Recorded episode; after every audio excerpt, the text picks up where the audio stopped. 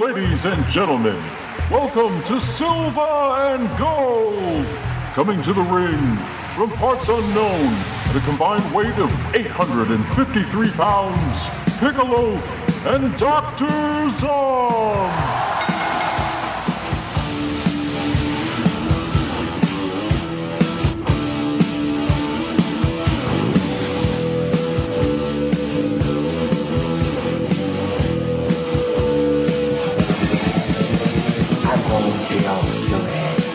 Don't wanna be at. This ain't no home sweet home. It's a home sweet misery. We knew when we got here. They tried to put us away. But when they see us walk down the street, they ran the other way. That's free Atlanta, TA. That's free in the whole USA.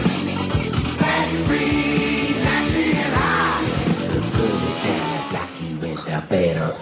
Oh yeah, we are back, ladies and gentlemen. Silver and gold in your ear holes. I am the loaf. With me, Doctor Zong. Hey, happy Easter! Yay, he is risen, motherfuckers. um, we are doing a little uh, unconventional love stories this week for Matsuzaka. We're doing uh, some is that who bad guy. Yeah, bad guy from 2001 and a cemetery man from always liked 1994. Yeah, you used to like him, right? Well, Is that past tense? I I no uh, well yeah well no I mean you know it's it's a it's a good thing. All right. Uh, so we'll get into those soon. Um, how are you, sir, on this lovely Easter Sunday? I had some uh, good food. I had some ham.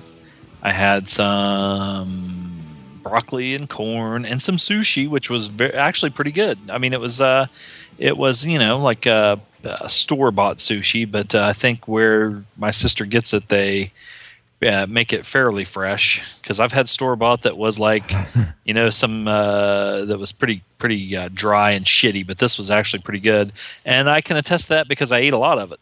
Yeah. Fart knocker. Fart knocker. Um, I'm I'm uh, recovering today from my uh, Doritos Locos Nachos evening. Was, You did it. I did it. I had a pile of of uh, nacho cheese Doritos, and I put uh, Taco Bell seasoned fake beef, some lettuce, tomato, cheese, sour cream. Oh baby! I enhanced the flavor. I enjoyed it quite a bit. Um, as I said on the Facebook group, I was hunched over the stove eating it right out of the pan Nice. like a fucking animal. It was awesome. Just put your head in the stove and like have have the the the the, the, the, the, the, the what the what the hell was that? I don't know. I swear to God, I think I'm losing my fucking mind. I can't remember some. I mean, it's like I I struggle to remember shit, and then just uh, like late, like maybe uh 10 20 minutes later i'm like how the fuck could i not remember that i just and then the the the the the the, the, the and the uh, bleh. I do that all the time. So it's easter welcome to the club. yeah but i'm not even like smoking anything waka waka. Waka. Um. So yeah, pretty good maybe i week. should uh, yeah, Uh, you know, the- yeah it was an okay week I got overrun at the at the mall by people that wanted to celebrate uh, the death of Jesus Christ by shopping. I guess Oh, the, the was it the death of? It's the the the, the uh, death and rebirth. the rebirth. Well, Good Friday, now- I the death. So Oh, okay. That's when he died on Friday and rose on what Sunday I guess I don't know. during the basketball game, or Yeah, Okay. he didn't want to miss the Final Four. Oh, yeah. Um. So yeah, speaking of the All Final in all, Four, it wasn't bad. Yeah, it, Go it, it's been okay. go Shockers. We'll go for Wichita State now because Wichita. yeah, um, yeah. My my bracket was done like two weeks ago. So, um, so You are do such a jock. I do not even. I don't even the bracket stuff. I have people come up and like, "Hey, man, you want to do this?" I'm like, "No, I don't. I don't. I." I don't know. I mean, but you Not follow basketball a lot more closely. Yeah, I like, I like basketball a lot more. I mean, I, I like I don't pay attention to you know the college football at the end of the year, the bowl games or anything. I I have no idea what bowl games are the good ones.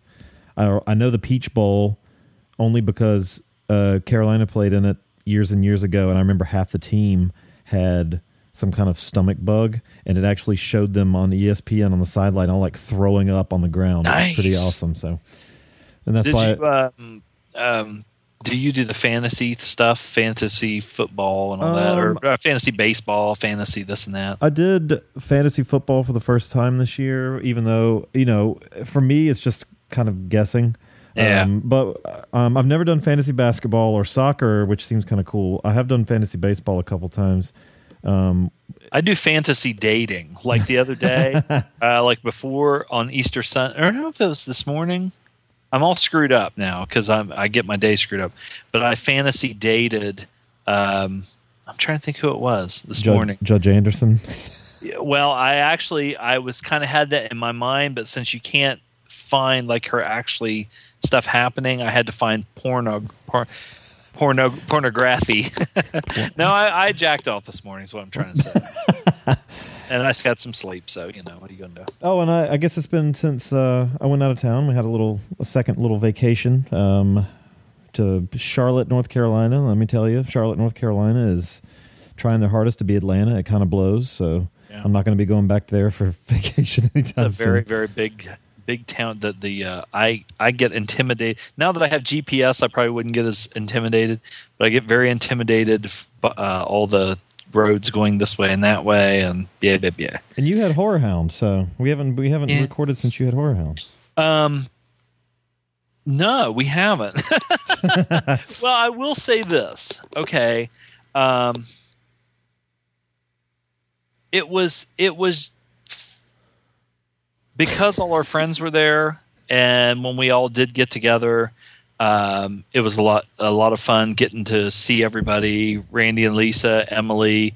Uh, you know, uh, Jake and Yuri and John Tector was there for the first time, which was cool, and uh, and and and uh, Justin.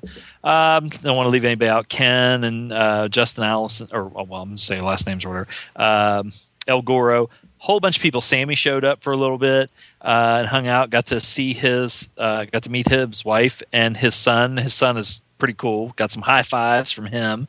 Sammy uh, gave his wife. You know, sometimes you know they don't listen. You got to give them a little sock in the jaw. Uh, no, but it was fun. Uh, we we got to have some good food at the Cock and Bull, which is this was our second time eating there, which is good. Had some uh, good breakfast. Uh, Justin got to see Michael Rooker. Didn't get to kiss him though. I got Oh. to see Scott Wilson. I don't watch uh, Living or Flipping Dead, a Walking Dead, but uh, I've always liked him in. Um, um, goddamn the Truman Capote blood. What was it called? Robert Blake in Cold Blood. Jesus, yeah, I can't remember shit. In Cold Blood. I mean, he was probably like 20 years old. He was in Johnny Handsome. He was in uh, Exorcist 3. And I walked right by him. He was standing outside of the Crowne Plaza. Him and just some guy just standing there.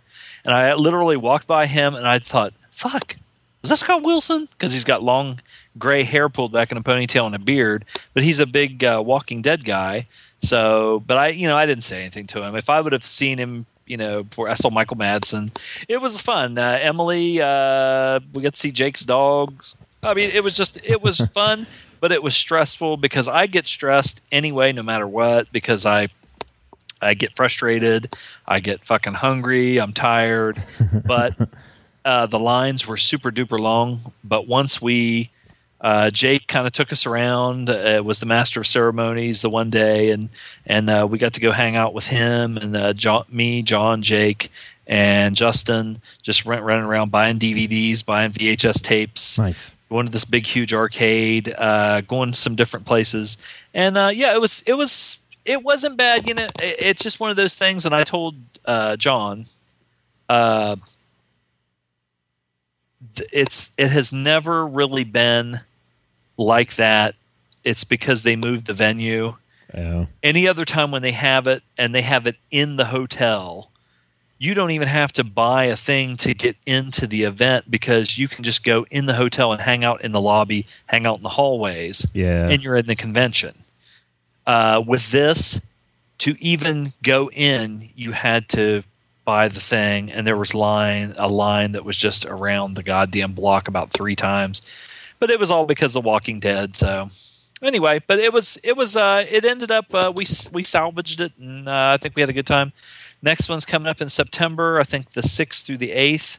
We also have in May the Hocking Hills uh, deal, the outside deal. Uh, uh, where we rented a lodge, and there's going to be about thirty some of us going to that, which should be a That'll be hell of a lot of fun. Yeah. Yeah. So we got a lot of look, lot to look forward to in the future, and TIFF's coming up, so we're just kind of you know Got to figure out which which how to, which direction to go with all that. yeah we're thinking about that. Just Uh, overlap. overlap. yeah, yeah, a little bit, but we'll see. Cool. Uh, what did you get to watch this week? I watched. Um, I thought that I was going to get to watch a little bit more because we had a, a few technical difficulties, but because I watched one movie that was really long, uh, I didn't get to watch as much. Okay, but we'll start with. Uh, I watched CM Punk, the best in the world. Yeah. Uh, this is on Netflix Instant. I remember CM Punk uh, just through the magazines. Uh, toward the end of the magazines, when they started kind of going away, um, some of them were covering indie stuff, and I remember seeing the name CM Punk and him having a feud with Raven. What about me? What about Raven? and um, I guess you know he's kind of moved up, and uh, this was pretty good. Uh, Justin is a huge fan of CM Punk, so he's told me a lot about you know him and his philosophy and everything. So uh, this it actually was pretty good, um, and um, had some some pretty good stuff on it. I watched another one that was like AWE. It's on Netflix Instant, and it's the Night of Legends. It was their first pay per view, and the main event was Ricky Morton and Robert Gibson against.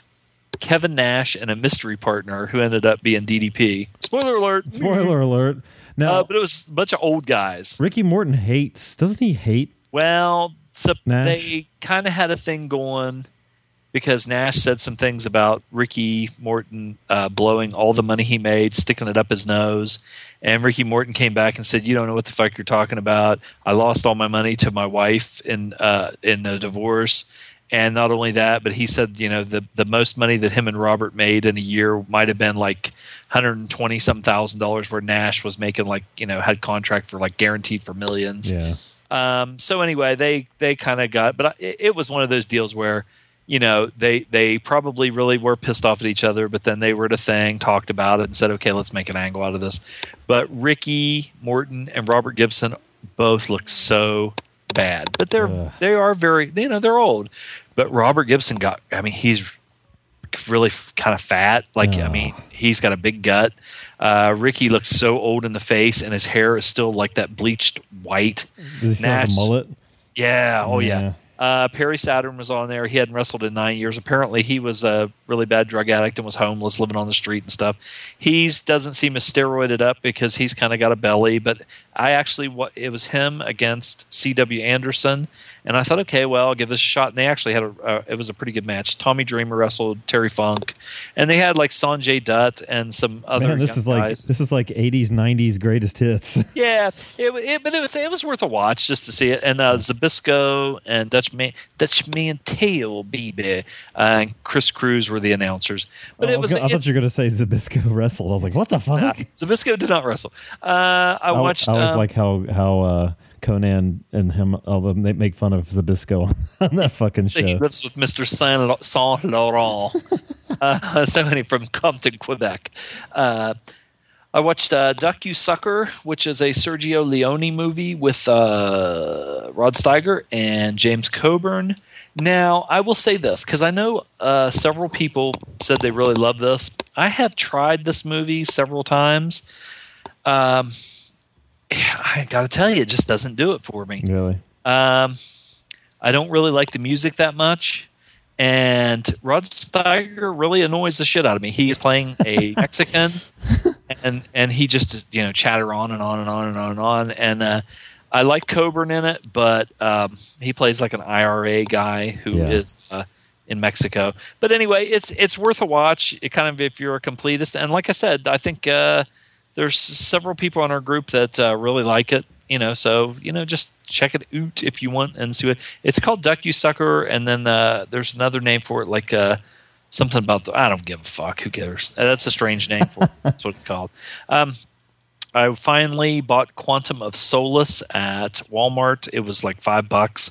I have never seen this, and I thought, well, okay, I like Skyfall. I liked the first one with uh, Daniel Craig, so I want and and I I di- don't mind this one, and I I do think that like some people said on the group, um, if they would have just made one big movie uh, with this and Casino Royale, it makes this one a lot better. Uh, but it's still pretty good. And Olga Kurylenko is nice to look at. Uh, I, I watched- I didn't see that one. oh, she's hot. Jesus Christ. And uh, oh, what's his name? Oh, I can't remember, but whatever. Uh, the the Duck. How that Giancarlo Giannini? I like him in anything, uh, and he's in this one. He was in Casino Royale too. He comes back in this one. Uh, he was also the guy, the uh, the detective, the Italian detective in um, Hannibal. That Okay. uh, yeah, so he's he's I really like him as a playing a cop or detective or something like that. I watched again Skyfall. I bought it so I could have an iPad. Uh, Skyfall. Um, I watched Star Trek: First Contact. Uh, this was a uh, next generation movie, and this one was actually, you know, I watched the other one. I like that one. Okay, I've seen. I've actually seen that one. Yeah, this one was good because I, I had I had seen uh, the Borg story where Picard gets assimilated into the Borg collective when I was dating uh, Mrs. I don't or Miss I don't like giving blowjobs. Uh, that was a long time ago. They're dirty. No, she did not not like giving them. She did not give them. Never, never had one until after I dated her. Okay. Anyway, I watched Barbed Wire with Pamela Anderson. Um, it's not bad to watch. I mean, it's it's it's all right. Uh, Steve Railsback has the John Jean, John Claude Jean Claude Van Damme dead eyeballs. Yeah, Uh, probably because he's in that movie. yeah, the uh, the guy uh, that was in Once Were Warriors uh, is her kind of love interest. Uh, what's his name? Uh, T- Temuera Morrison. He's really good. He's got a fucking great look. Uh, so anyway, but and you get to see her uh, tits like pushed up on and uh, the tit shelf. I love the tit shelf. At the time, she was pretty fucking hot and uh, it, it's you know it's a comic book thing, but you know, hell, it's, uh, you see some big titties and lots of uh, lots of leather gear. You can't beat that. Big titties and leather gear. I bought it for like a couple bucks at uh, with Jake McLarge, huge at a buyback place. And let me tell you something, people. Buyback is a really fucking big store in Cincinnati and has a ton of shit, but their prices, some of them. I mean, you'd see a movie and be like, "Oh fuck, that's pretty," you know. It'd be like twenty bucks. Ooh. Well, it's out of print. I'm like, I don't give a fuck. Uh, it's not worth twenty fucking dollars, You probably gave the f- poor loser a dollar for it. dude. I was buying. Um, I actually bought two Jennifer Aniston movies for a dollar, and it gave me shit. But I'm like, listen, I think she's fucking hot. She's got a nice body, and I'd fuck shit out of her. And you So, can look at her for an hour and a half for a dollar. Yeah. One of them, she gets raped by Vincent Cassel. that has one with Clive Owen derailed, and the other one was the one. And the other one, there's there's a there's a method to my madness. She's hot. She's got a nice body. Uh, the other one, she fucks Kevin Costner, and then finds out after they fuck that he might be her dad. So that, I like that. So anyway, watched uh, I watched uh, uh, that documentary Staircase, uh, which was about the guy from um uh, Durham, North Carolina, Mhm. and uh, he supposedly hit, they found his wife at the bottom of these steps. Oh, fucking Scott something. What was his name? It's not Scott Peter, Michael Peterson, Michael Peterson. There you go. and uh, he said she fell down the steps, and Yeah. the prosecutor said that he be, but a French a French documentary crew followed him around, and it goes through the entire fucking process from the time that the nine one one call was in. They're in the courtroom. They are with the prosecutors and with the defense while they're talking stuff. It's really good, and it's like ten in ten parts. Uh, I got it on iTunes, and um, apparently, um, it was one of those deals where well, I don't want to give spoiler alerts, but they're going to do another one because of things that have come up after like nine or ten years. So anyway, and then I watched uh, Lincoln with Daniel Day Lewis, Right. and this fucking movie. Okay, I'm really into politics, uh, uh, civil rights and stuff like that. I fucking love this fucking movie. Oh, God. I didn't know where that was going. Not only did I watch it last night, um, but I also found that where the, the the the jack in my car for my iPod, Mhm.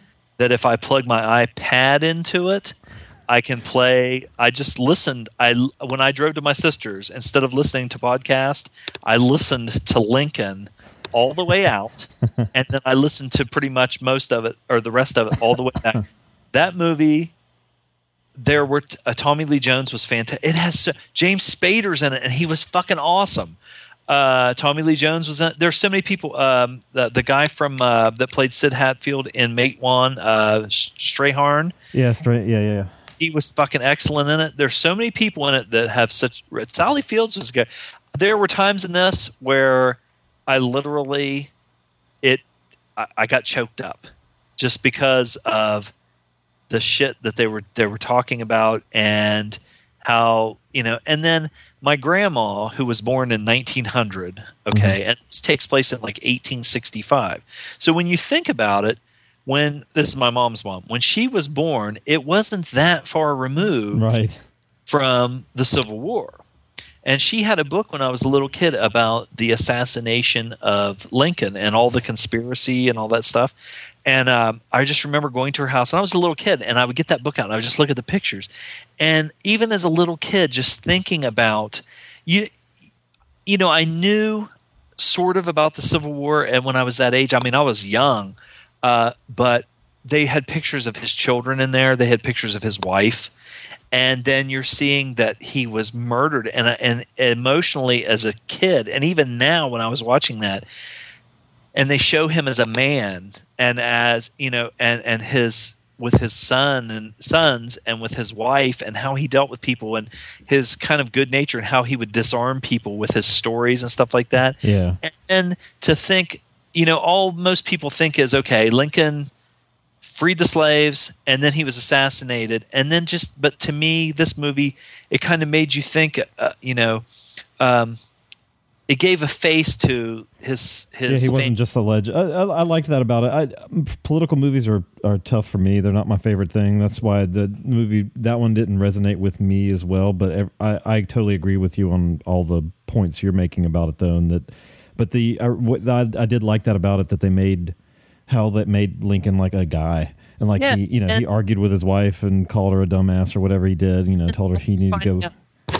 about you know that she lost her her one of her sons and how that impacted her and it destroyed her. Yeah. but they were in such a place where this is the civil war where you know hundreds of thousands of people are dying. He's in charge of this.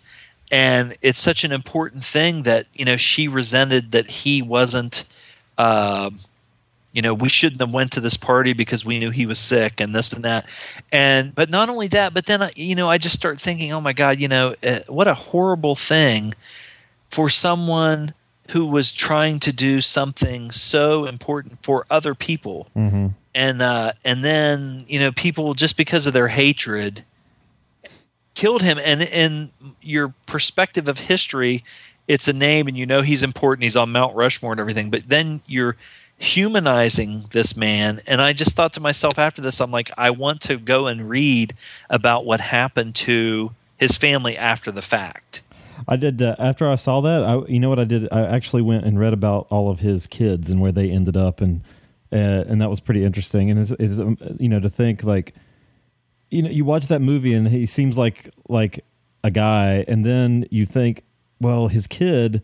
Like his kids, his sons got into politics or whatever and lived a complete life and died. And they were somebody's like great great grandfather that probably is dead now too, you know? there's there's people out there right now that are like, you know, yeah, Abraham Lincoln was my, you know, whatever great great great. But um then and I'm not going to go too far into this because Loaf and I just spoke about it briefly before we went on air. Um, you know, for the most part, with the except and, and you know, we had Dante and his opinions, And I'm sure out there to the people that listen to our show or that are members of our community with GGTMC and everything, that probably that maybe they don't have the same views that we have, but there's a lot of people and maybe I'm living in a bubble, but I feel like a lot of the friends that I have made online we uh, uh, that that have progressive sensibilities and that are for civil rights, human rights, and things like that. And I surround myself with these people. And so, because I'm talking to a lot of my friends, uh, you and and you know all these people that that are that you know really believe that people should be treated equally, and and that's even in the gay, lesbian, transgender community that we're friends with. And then I watched this movie, and it's such a powerful thing. Uh, uh, and and not only is it it speaks toward today because it showed the political process, which really probably isn't that much different now than it was then, with Right. trying to get people to vote a certain way and kind of cajoling them and everything, and how people are like. And you look at the the um, the Defense of Marriage Act right now that they're trying to pass, and you're getting the same fucking stupid bullshit arguments based on religious myth and ideology, hatred, and ignorance. I watch this movie and then I go and I'm you know not going to say names or anything like that, but I had to deal with some situ- with a situation where people in my family are saying things and that are so to me uh, intolerable and it, it just i'm like what the fuck? I'm i'm constantly with people that believe this by a certain way that people should be treated with respect and judged by the content of their character and people that want to um, pursue that for everyone. Good people. And i'm not saying these people aren't good people but they've been tainted by this bullshit that's passed down from generation to generation. And they themselves will sit there and say you know i'm not racist or blah blah blah blah blah. And then in the next instance saying things that you're like what the fuck? Put that shit fucking away. Shut up. Take that shit. And i cannot believe and and like i was telling loaf it's almost one of those situations where ooh there's no colored people around or there's no gay people around so we can say this stuff and go hee hee hee hee hee Right, right. or- but it's not like uh, Richard Pryor or some comedian, or even us at points where we'll maybe talk about like Dante and the Black Gestapo, and we'll make comments, but we're doing it for for a certain perspective to say this is bullshit or Yeah. haha, but in an ugly fucking way, and you're and it just like turned my fucking stomach. I'm like, oh my god, and I could and I love my family, and I know that that, like I said, that it's like the scourge or the taint of that in every generation that I have seen since I was a kid. Seems like that's kind of going away and being kind of shoved. Progress is going to shove that shit. It's going to fucking. People are eventually going to get to the point where they're like, "This is bullshit. Fuck it." I know, And that- and then it's it's it's like that a lot with people you know, and then when you when you come across it again, especially when you come across it with people that you end up being friends with, Yeah. uh, you you know you're just like it, it it's almost shocking, and it, it's like that. You know, if I ever hang out with my uh my dad's side of the family, it's the same thing. you don't you don't expect it and you're just sitting there and, and relating to each other having a great time and everything and then this ugliness comes out and how are you saying a human being because the pigment in their skin is a little bit darker and you're judging them all because you saw this and now they're all like that? Or in the same instance with people who are gay or lesbian or transgender and you're saying uh and then i because of um and i've said this before and you know and then we'll you know we'll move on and go to the movie thing but um i never went to school with an african american until i was in college mm-hmm. i was never around that i knew of gay, lesbian, transgender people. I'm sure I was. I just didn't know it because with progress, people have been able to come out of the closet and stuff like that. And now through our community, you know, you get to meet people from all, and you see they're all. everybody is different. You have assholes that are all colors and all sexual orientations or whatever, and you have great people. The majority are great people. And going to Horror Hound, I get to hang out with some of the best people that I've ever known. And it's uh you know, that that that just shows you that there's hope and and I think and that the one thing is is I kind of feel bad about myself that I don't just come out and say when somebody says something like that, "Hey man, that's bullshit." Yeah. You know, I try to say it without insulting and uh, you know, trying to take I guess the Lincoln kind of a way, which is to not be confrontational but just to kind of say, "Hey, you know, I don't really care about that. I, if I have any issues, it's more to do with something like this, which is how a person is acting or something like that, but not a race thing or sexual Mhm, mhm. orientation or something like that. And try and take that road, but then just the person just it's like it goes totally through one ear and out the other, and they come back with some slur Yeah. and and a, and like a sneer or something like that. I'm like, fuck. But anyway, this is you know Sylvan Gold, but I just want to get that off my chest. It's a good movie. Well, I just drove like an hour and a half, and I was thinking about that. like, fuck, I need to talk about this. So anyway, what have you been watching? oh, that's the last thing. Um, I watched Dredd uh, again, nice. and um, I love it. It's still fucking great. Uh, and um, uh, my friend wanted to watch it again, and we watched it in HD. I still would love to have seen it in 3D now.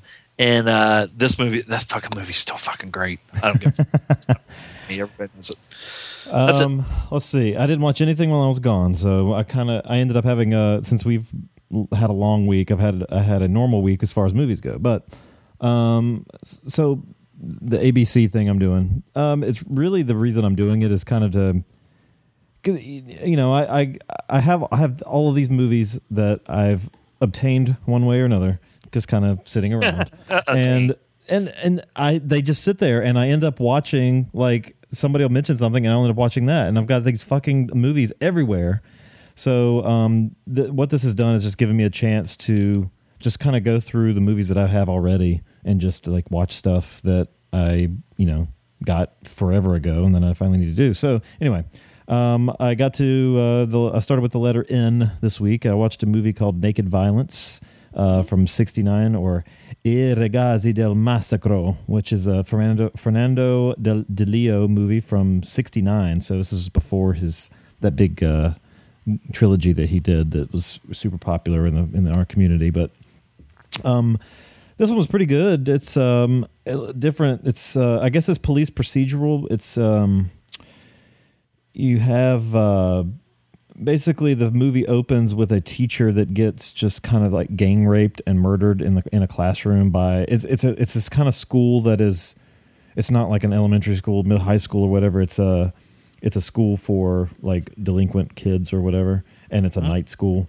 Um, and somebody brings in this big bottle of um, absinthe, and all of them just get obliterated and just maul this teacher to death.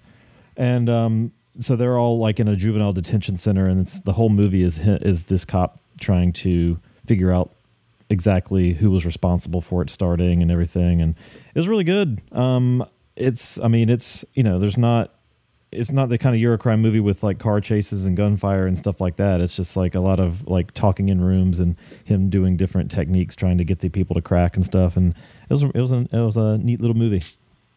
I just remembered something. Zero Dark Thirty. Oh, how did you like that? Um, I well, do you want to? Oh. Um,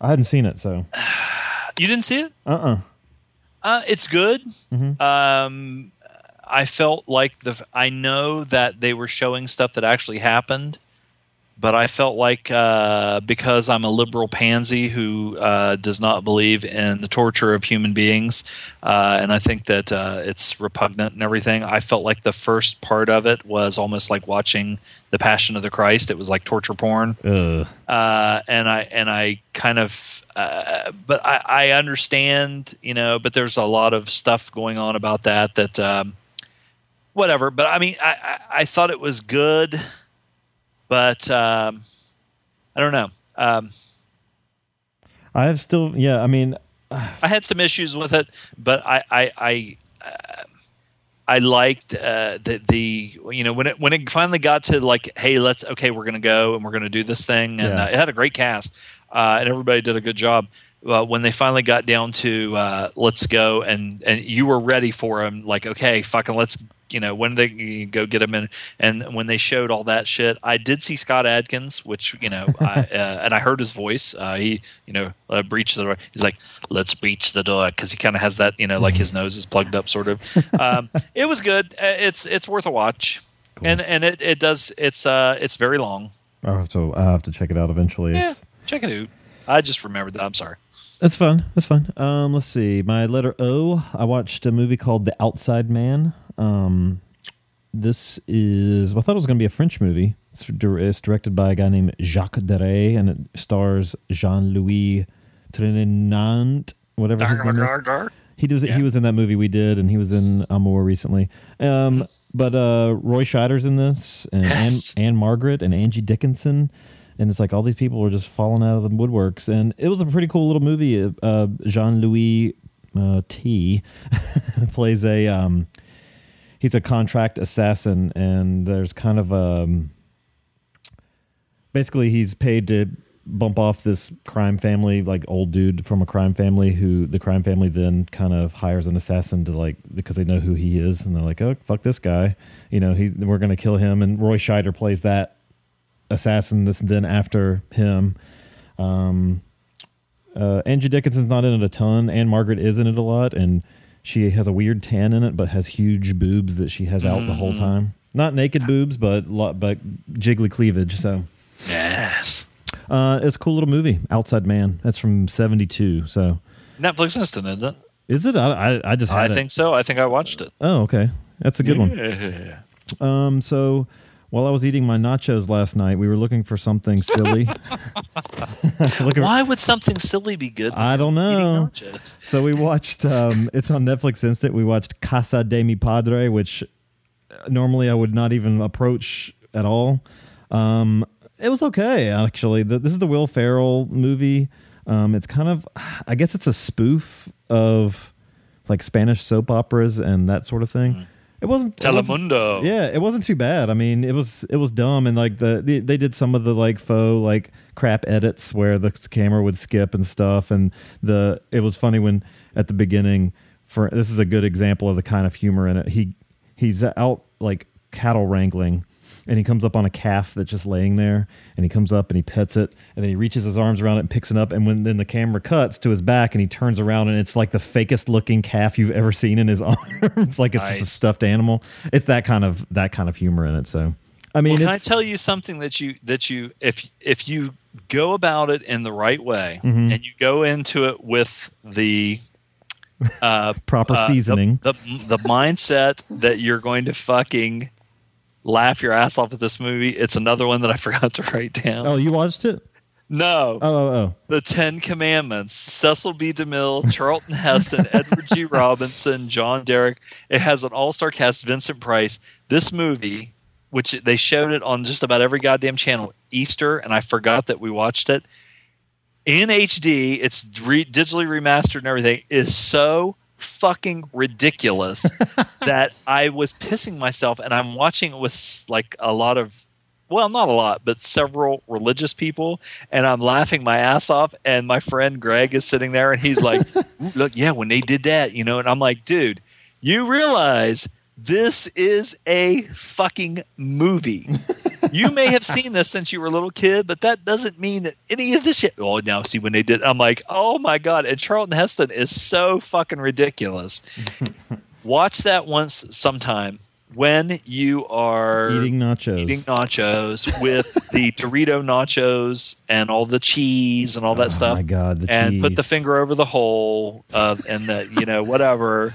I got I got a uh, an instructional um, seminar the other night about certain things, and now when when if if you know some of these laws are passed, you know I'll know what to do, There, there you go. and I won't get so worked up about shit like I did today. Um, anyway, a lot of people are going to hate Casa de Mi Padre. It, it was um, you got a you got um, what's his name? Gael Garcia Bernal.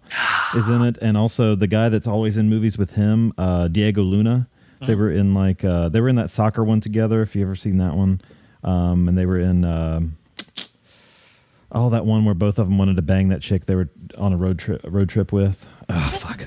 Anyway, um, they're they're both very funny in it. Um, I mean, you know, Is Will Ferrell the only? Uh, I was going to say Guy Jean, but that doesn't. Yeah, he's the only. Well, uh, he's not the only white guy in the movie because there's two Americans in the movie, um, two DEA agents. Everybody else, I believe, is Hispanic. I'm looking through the cast here.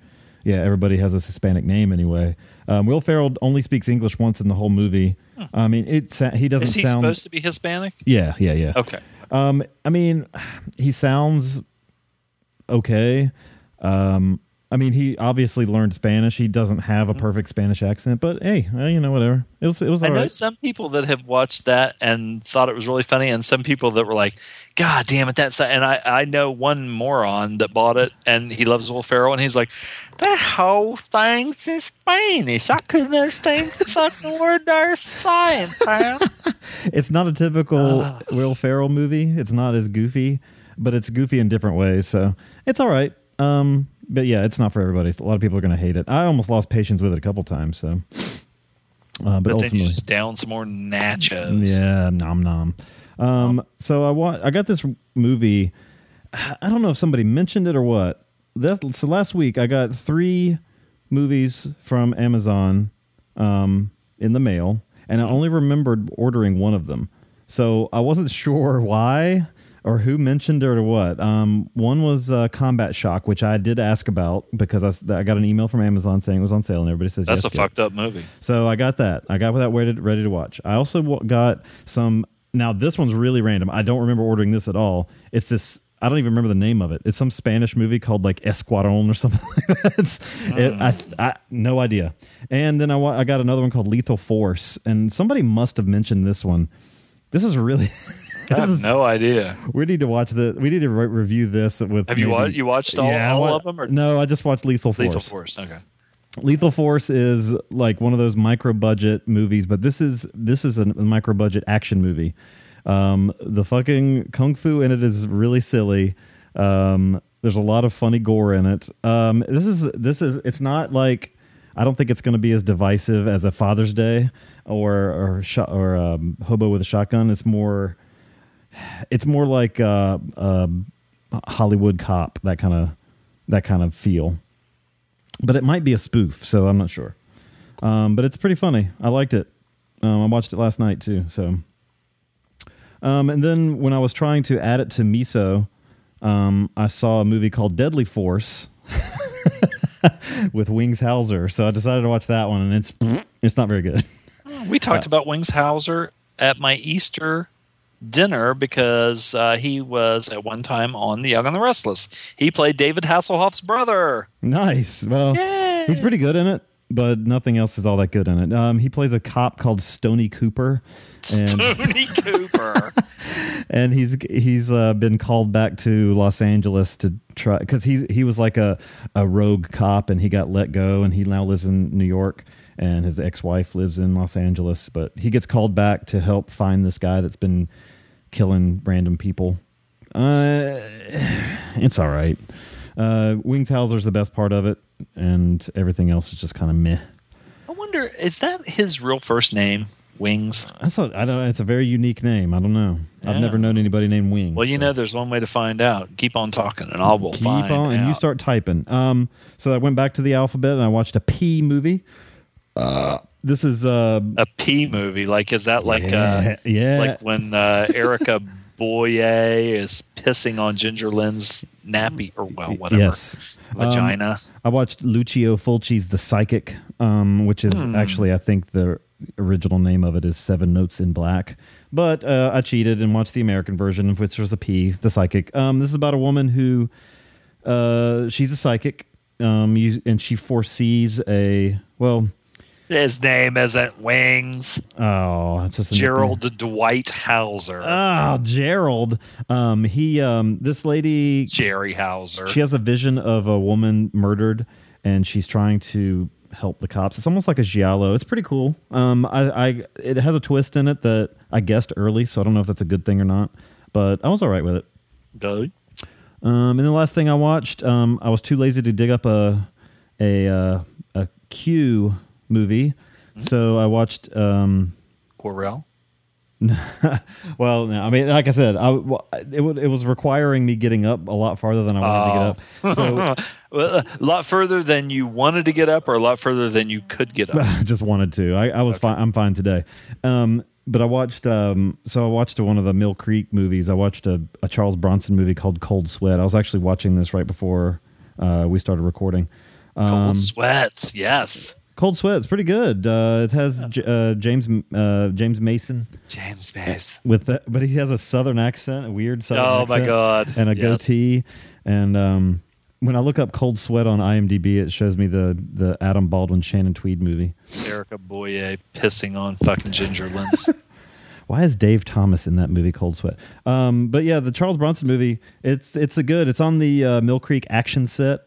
Um, That's one of those movies that you could fucking find at Walmart or Hills or Hex or one of those like really for- skinny cases for a dollar. Yes, for like a, a dollar, and it would really be a really shitty fucking. Yeah, uh, this one was a shitty, transfer. shitty copy, but it was cool. Like the there's a good car shit in it that I laughed out loud at when he like drives down a fucking mountainside in a cheap Italian car and LOL. fun stuff. Good movie. Check it out. Uh, and that was it. That's all I watched. If you had a chance, okay, and Charles Bronson mysteriously came back to life and looked like you know he did in fucking Chatto's Land, and had the catfish mustache chiseled out of stone, would you? Uh, I was going to ask you something. It's a ridiculous question, but I mean, like, just if you could just like hang out with him, but you had to um, lick the cold sweat off of like his nipples or something like that, To just to get to, to and you could hang out with him and, and like eat mm, uh, Doritos And, I'd have and I'd have uh, I'd have photos to show off and make everybody on the groups jealous. exactly, but you had to like massage him down. You had to be like his manservant. Ah, man, that's a tough one. What would you It's do? tough tits. Yeah, Hell, I ain't doing that. I ain't no gay. fag. The uh, I um, would. Go ahead. I, I don't know. You know what? Seriously, I it might be it might be worth some Charles Bronson nipples to to hang out with him for a day. if he wasn't a jerk. But I think I remember like Jim Brown saying when they were going to go make the Dirty Dozen that he sat on an airplane beside Charles Bronson, had never met him. And they sat on the airplane and he said Bronson just sat there and like uh, I don't know if maybe he was afraid of flying or what. And just, he said he just sat there and just stared straight ahead, and it was like he never blinked or anything. He just, and, and Jim Brown's like, man, what the fuck? So I don't know. He might be. And then, uh, well, you know, I don't know. I, re- I heard the story that Paul Koslo told about Al Lettieri showing up on uh, what was the one about the melons, the Mr. Majestyk, Majestyk. and uh, he, he said that you know Bronson was kind of being a prima donna, and Al Lettieri came showed up on set to do his his role, and first thing he did was walk over to Bronson and gave him a big bear hug, and he said Bronson just bristled like uh, like you know he couldn't stand to be touched or something. I don't know. Hmm. You know, uh, he might be a dick. I, I don't think he was a dick. I think he was just a. I mean, look at him. He looked like a fucking kind of a strange person. yeah, he might have I'm been. going to steal your wife away from you, David McCallum. And then he did. He told David McCallum that he was going to steal his fucking wife. and then he did. and it. then he stole his fucking wife and rubbed his catfish mustache all over her Jill Ireland pussy. I bet you his mustache just he would go up to David McCallum and he would just have Smell my mustache. yeah, caked in his mustache. Looked like he just ate like a box of Krispy Kremes and he'd be like, Smell my fucking mustache. Yes, and lick the sweat off my nipples. Uh, and I'll let you hang out with me for the day. Yes, college Gino. Now I would massage her and lick every part of her body if Oh. she would I'll mas- how about I massage Jill Ireland to hang out with with Bronson? Okay. Okay, uh, let's take a break. And which movie do you want to do first? Um, Ten Commandments. Yeah, we'll be back with Cemetery Man All right, right. after this. Same thing.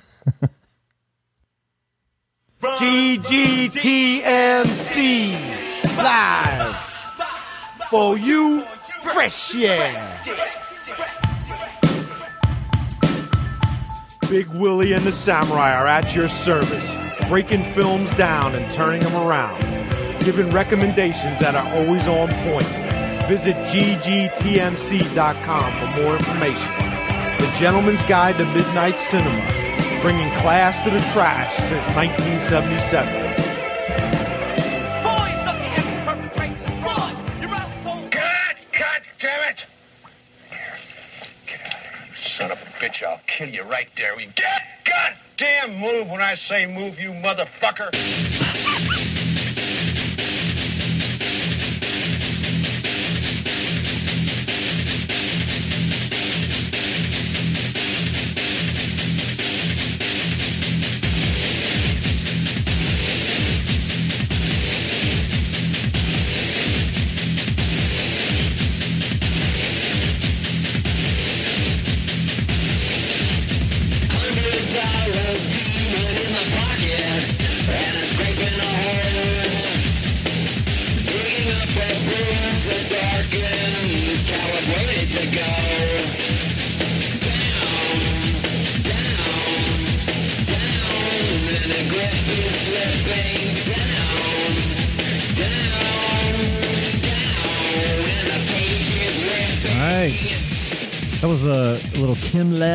From Corey. I think it's Kin Lab. I've never heard them before. So What the hell was that shit at the beginning? I have was no pretty- idea. Part of the song.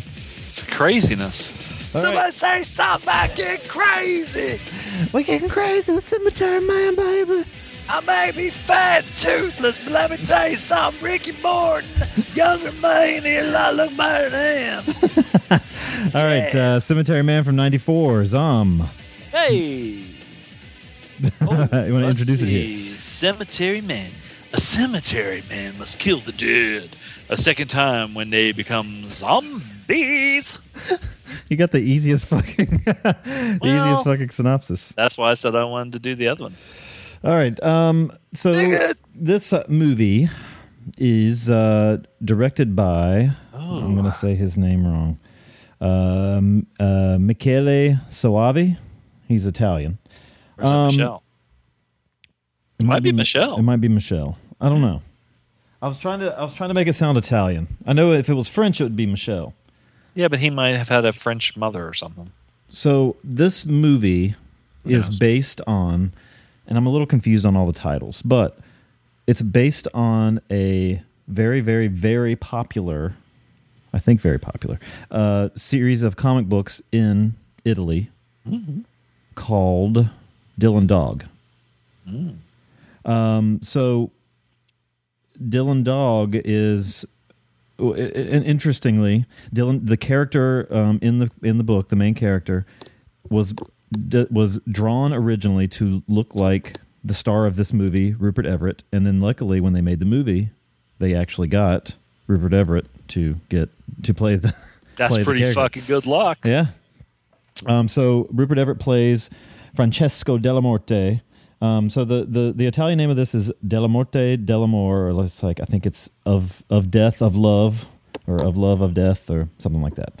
And um, so it's kind of a I guess a play on words, the Della Morte, and and he works with a deformed man named Gnaghi in a cemetery, and um, he's been kind of given this job apparently by the government and can't afford to lose it.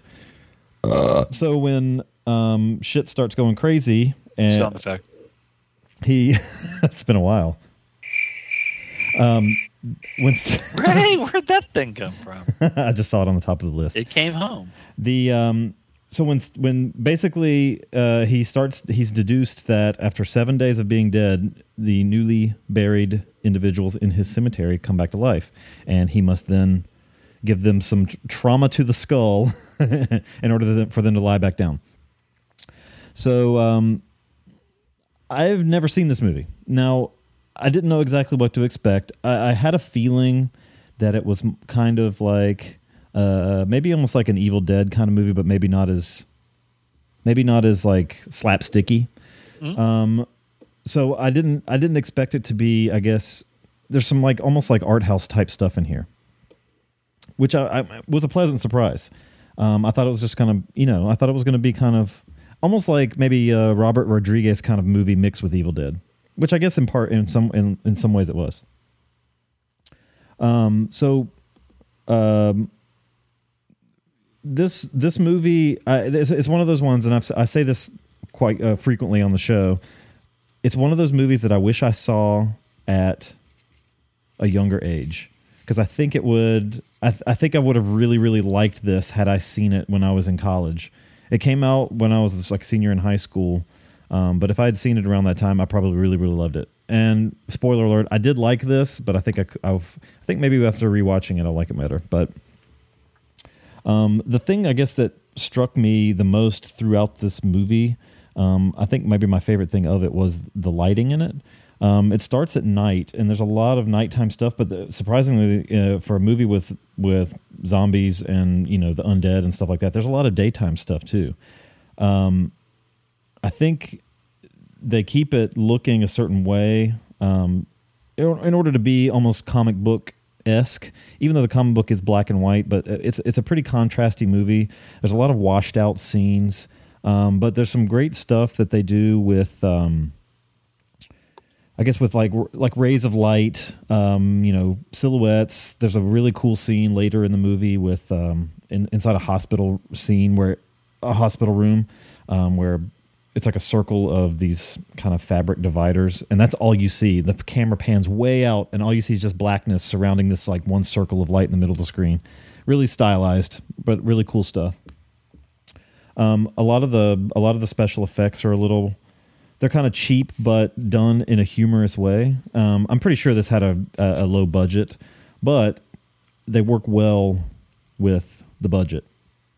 So uh, Rupert Everett, um, his character uh, Francesco Della Morte, he's kind of lovesick.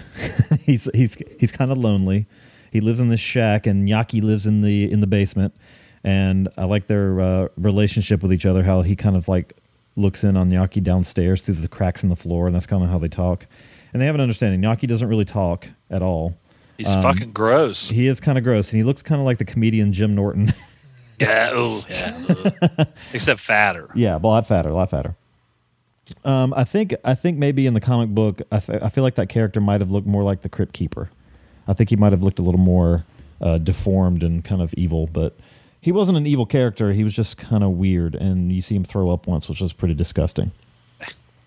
But um, you know, the special effects in this, the way it's done, you know, they realize the limitations on their budget, but they go they work with it. And there's there's you, get these like well, a good example, I guess, are the these little blue wisps that you get. These kind of I guess they're spirits or something. They kind of float around at times. And you can see the fucking string, like it's just like a little ball Yeah, of blue yeah. fire in the string. But it, for some reason, it still works. Like they're they don't really try to hide it. It just it kind of works into that style of I don't know I, I don't know how to describe it, but you know what I mean. Like the the maybe intentionally crude to maintain the style across. But that said, there's some really good effects, like with the zombie makeup in particular.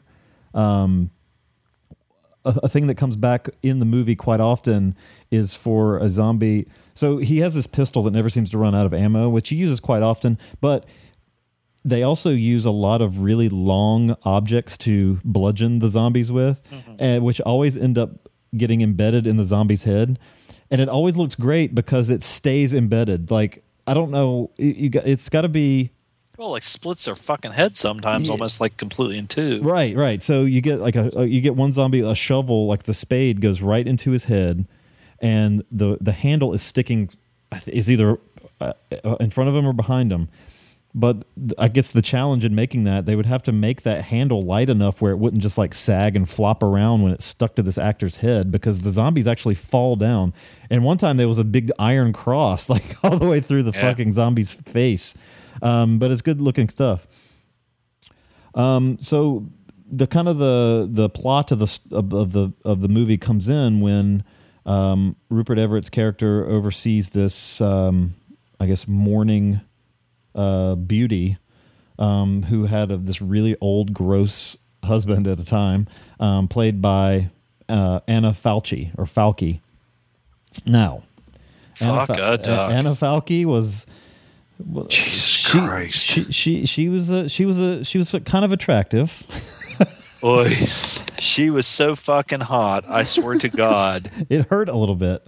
Yeah, I'm telling you what. I mean, you know, fucking. eh, I'm surprised every goddamn corpse in that fucking cemetery with a cock. you know, their dicks just didn't start popping up through the ground. I mean, if that, if you looked at her and you couldn't get a fucking, uh, you know, a chubby. She's uh she's Finnish, and she um now when I looked her up originally because I had like I said I hadn't seen this. When I when we were in Charlotte my wife was getting tattooed and while she was doing that I had a lot of spare time because I was just kind of hanging out.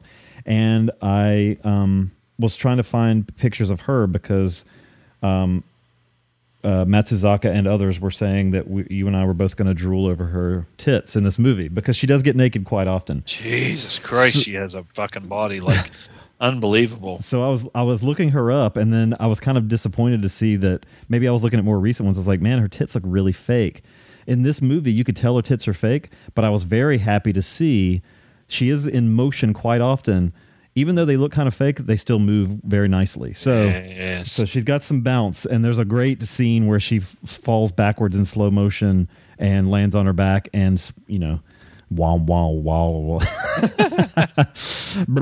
Um, so um, he kind of, I guess, in his, uh, I guess he's supposed to be Italian. I was going to say in his British way. Everybody in the movie seems British, even though it looks like it Italy. Um, so I don't know, but in his in a suave British way, um, he he's always following her around. Um, he sees her when maybe she's not even there, and eventually takes her into the what did they call that thing? Where all the bones were.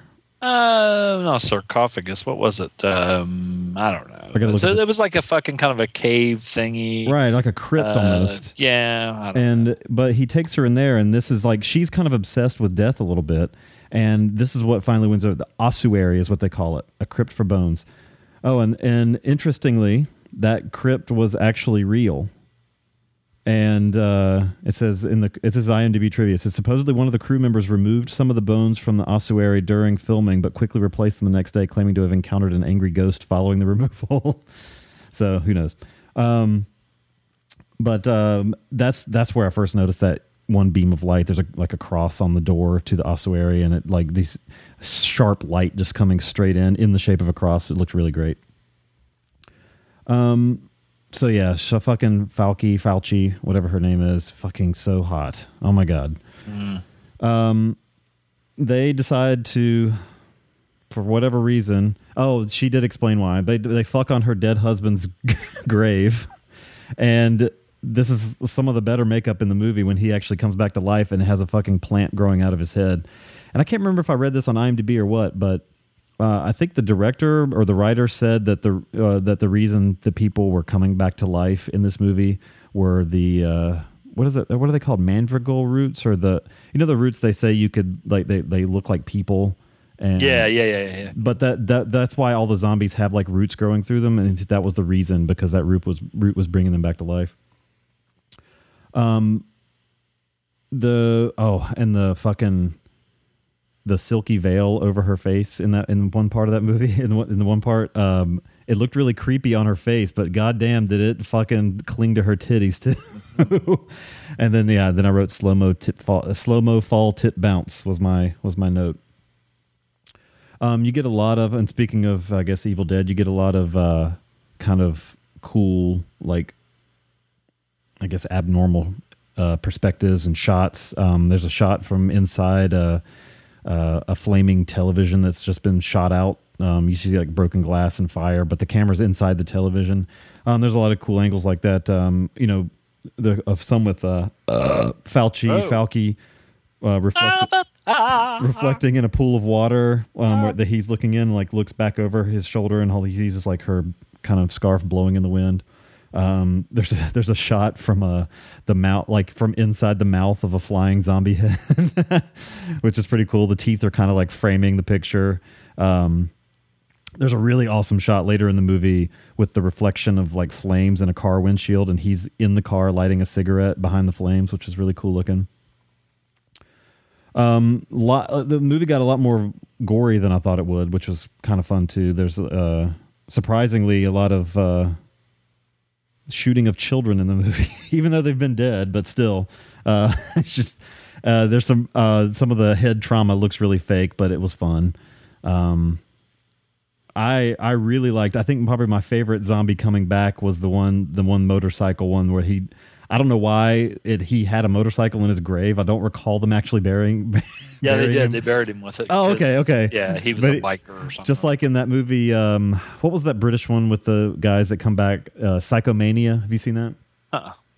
motorcycle movie where they figure out like there's this voodoo thing that they they can uh, basically if they kill themselves, but if they really mean it, like there's no fear, they can come back to life and they're like unstoppable. And the leader of the gang get, does it first, and he gets buried with a motorcycle and drives out of the grave. Well, this one takes it one step farther, and he actually just like explodes out of the grave, like jumps like a ramp. It was pretty awesome. Shit, Chuck Norris didn't even have to be dead to do that. All he needed was a Coors. Yeah, that was pretty cool too, though. Um, Chuck. the um, Wonder what his stance is on uh, the Defense of Marriage Act. I don't know. We should write him and ask. Do you saw that? Did you see that picture where I posted of him without his beard? He looks all fucking saggy and, and sad. Uh, no, I didn't. Uh, I, no. Is it on what group did you post it on? I posted on Silva and Gold somewhere. Yeah, he shaved off his beard. He looks I like shit. Um, he had, he had it for a reason. It made him look like he had a chin. He doesn't have a chin anymore. Um, so where this movie where this movie goes, I was definitely unexpected. It, it gets almost like, and this is where I think a revisit could help me. It gets almost like existential. And now I realize at the beginning you you're, you see one thing, and this this that kind of theme kind of comes back around and I guess the theme could be explained. I don't want to give away anything, but the kind of like this lo- love and death thing, and like not really having complete control over your life. Maybe there's maybe it's kind of implying that there's this like this greater force kind of controlling it all, and that you know no matter what this guy does, it's always going to end up kind of the same. Um, it, it, it, it that's the the direction it goes, and and Fauci plays several characters in the movie, none of which are ever named. Um, which it's you assume that they're different people, but it's it never says yes or no, and you never know whether or not he's seeing it or not because he's kind of losing his shit too. So, I mean, you know, when your job is to every night keep yourself from getting eaten by zombies and keeping it hidden from the from the the rest of the town because you don't want to lose your job because they would shut you know they would Well, shut did down it seem like that there were some people that were kind of, uh, uh, I don't know if they were in on it or if they knew, or there were some people that kind of. Well, I'll tell you Let- one one thing. It felt like it felt like this was almost like uh, satirizing something. Now I don't know enough about Italian culture or politics to know, but like the mayor was really weird, and like some of the villagers, the way they would act and stuff. And I'm I'm curious if there was kind of like if I was more familiar with the way with the you know with the way that with, with I guess the nuances of Italian culture. If I'd understand some of the insight more as far as what they were saying with like certain certain characters, certain side characters. Um. Anyway, what, what what did you think of it? Well, what did I think of Cemetery Man? Delle morte, delle morte. Um, I will say this: while I was watching this, I did not know that it was, you know, pretty much a Dylan Dog movie. And I have some experience with said Dylan Dog because I watched a movie called Dylan Dog that was Oh, I heard that was. I read about that. That was that did sound bad. That was the, the, one, with that starred um, Superman. Yeah. and it was um I can't remember what year it came out, but I will say I will take a shot in the dark and say that that was probably the worst movie that I saw that year. It was fucking a piece of shit. Okay. Now, this movie not a piece of shit. Um I thought it was fucking pretty goddamn entertaining. I didn't know I uh, neither one of these movies. I didn't look them up or anything. I just Yeah. started watching them, so I was just taking them as they come. I liked the concept of this. I did kind of like you said, like an Evil Dead Army of Darkness kind of a thing. Mm-hmm. Uh, his nonchalantness, uh, like it was just an everyday thing. Uh, the way they did it, like he would just go to the door and hear a knock at the door or something, and open the door, and there, you know, there'd be a zombie. And for him, it would just he would just shoot it like and just turn around before it even dropped and just go back to what he was doing. He's like, it on was- the phone and he's like like, nothing. And, you hear, and it, this is that was almost like there was at times that kind of stuff was almost like Monty Python type humor. Yeah. it's like you'd hear somebody on the other line. He's like, "Whoa, what was that? Oh, it was nothing. It was just the wind." You know, and even though he'd just blown somebody's head off. Now the uh, what was the the fucking little Uncle Fester guy? It was it Nahi. Naki, Naki or not not Naki. Naki's food. Well, uh, he Gnaghi. fucking did not say. He would just be like, "Yeah, yeah." like uh, they'd be like, "Hey, do you want to go do this?" He he made noises instead of talking. Yeah, He was a little per or a little fucking pervert, um, and uh, he was lonely. he was lonely, but I mean, still, he was a fucking perv, man. Because he he liked uh, he was going after that one chick, and she was definitely, I'm pretty sure, underage. And then you know he kind of had, uh, I would say, probably a little uh, necrophilia kind of action going on. Yeah, yeah. But I mean, that was the whole thing of the movie. There's lots of dead people running around. Um, I liked the special, like I said, because it was sort of um, um,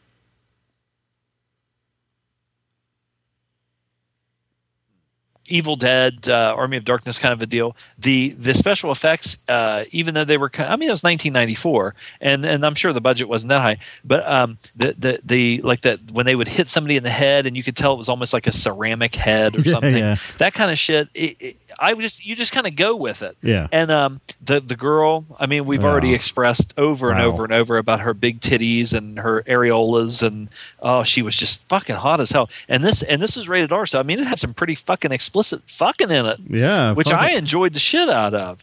And um, so anyway, the. So I liked the lead dude Oh, that who, played. who would have thought that you were going to see some? Uh, now, granted, it was off screen, but some uh, penis trauma in this movie too. So Yeah, I mean, you know, there's uh, there's nothing uh, like penis trauma. I mean, Sammy has toe trauma. This has penis trauma.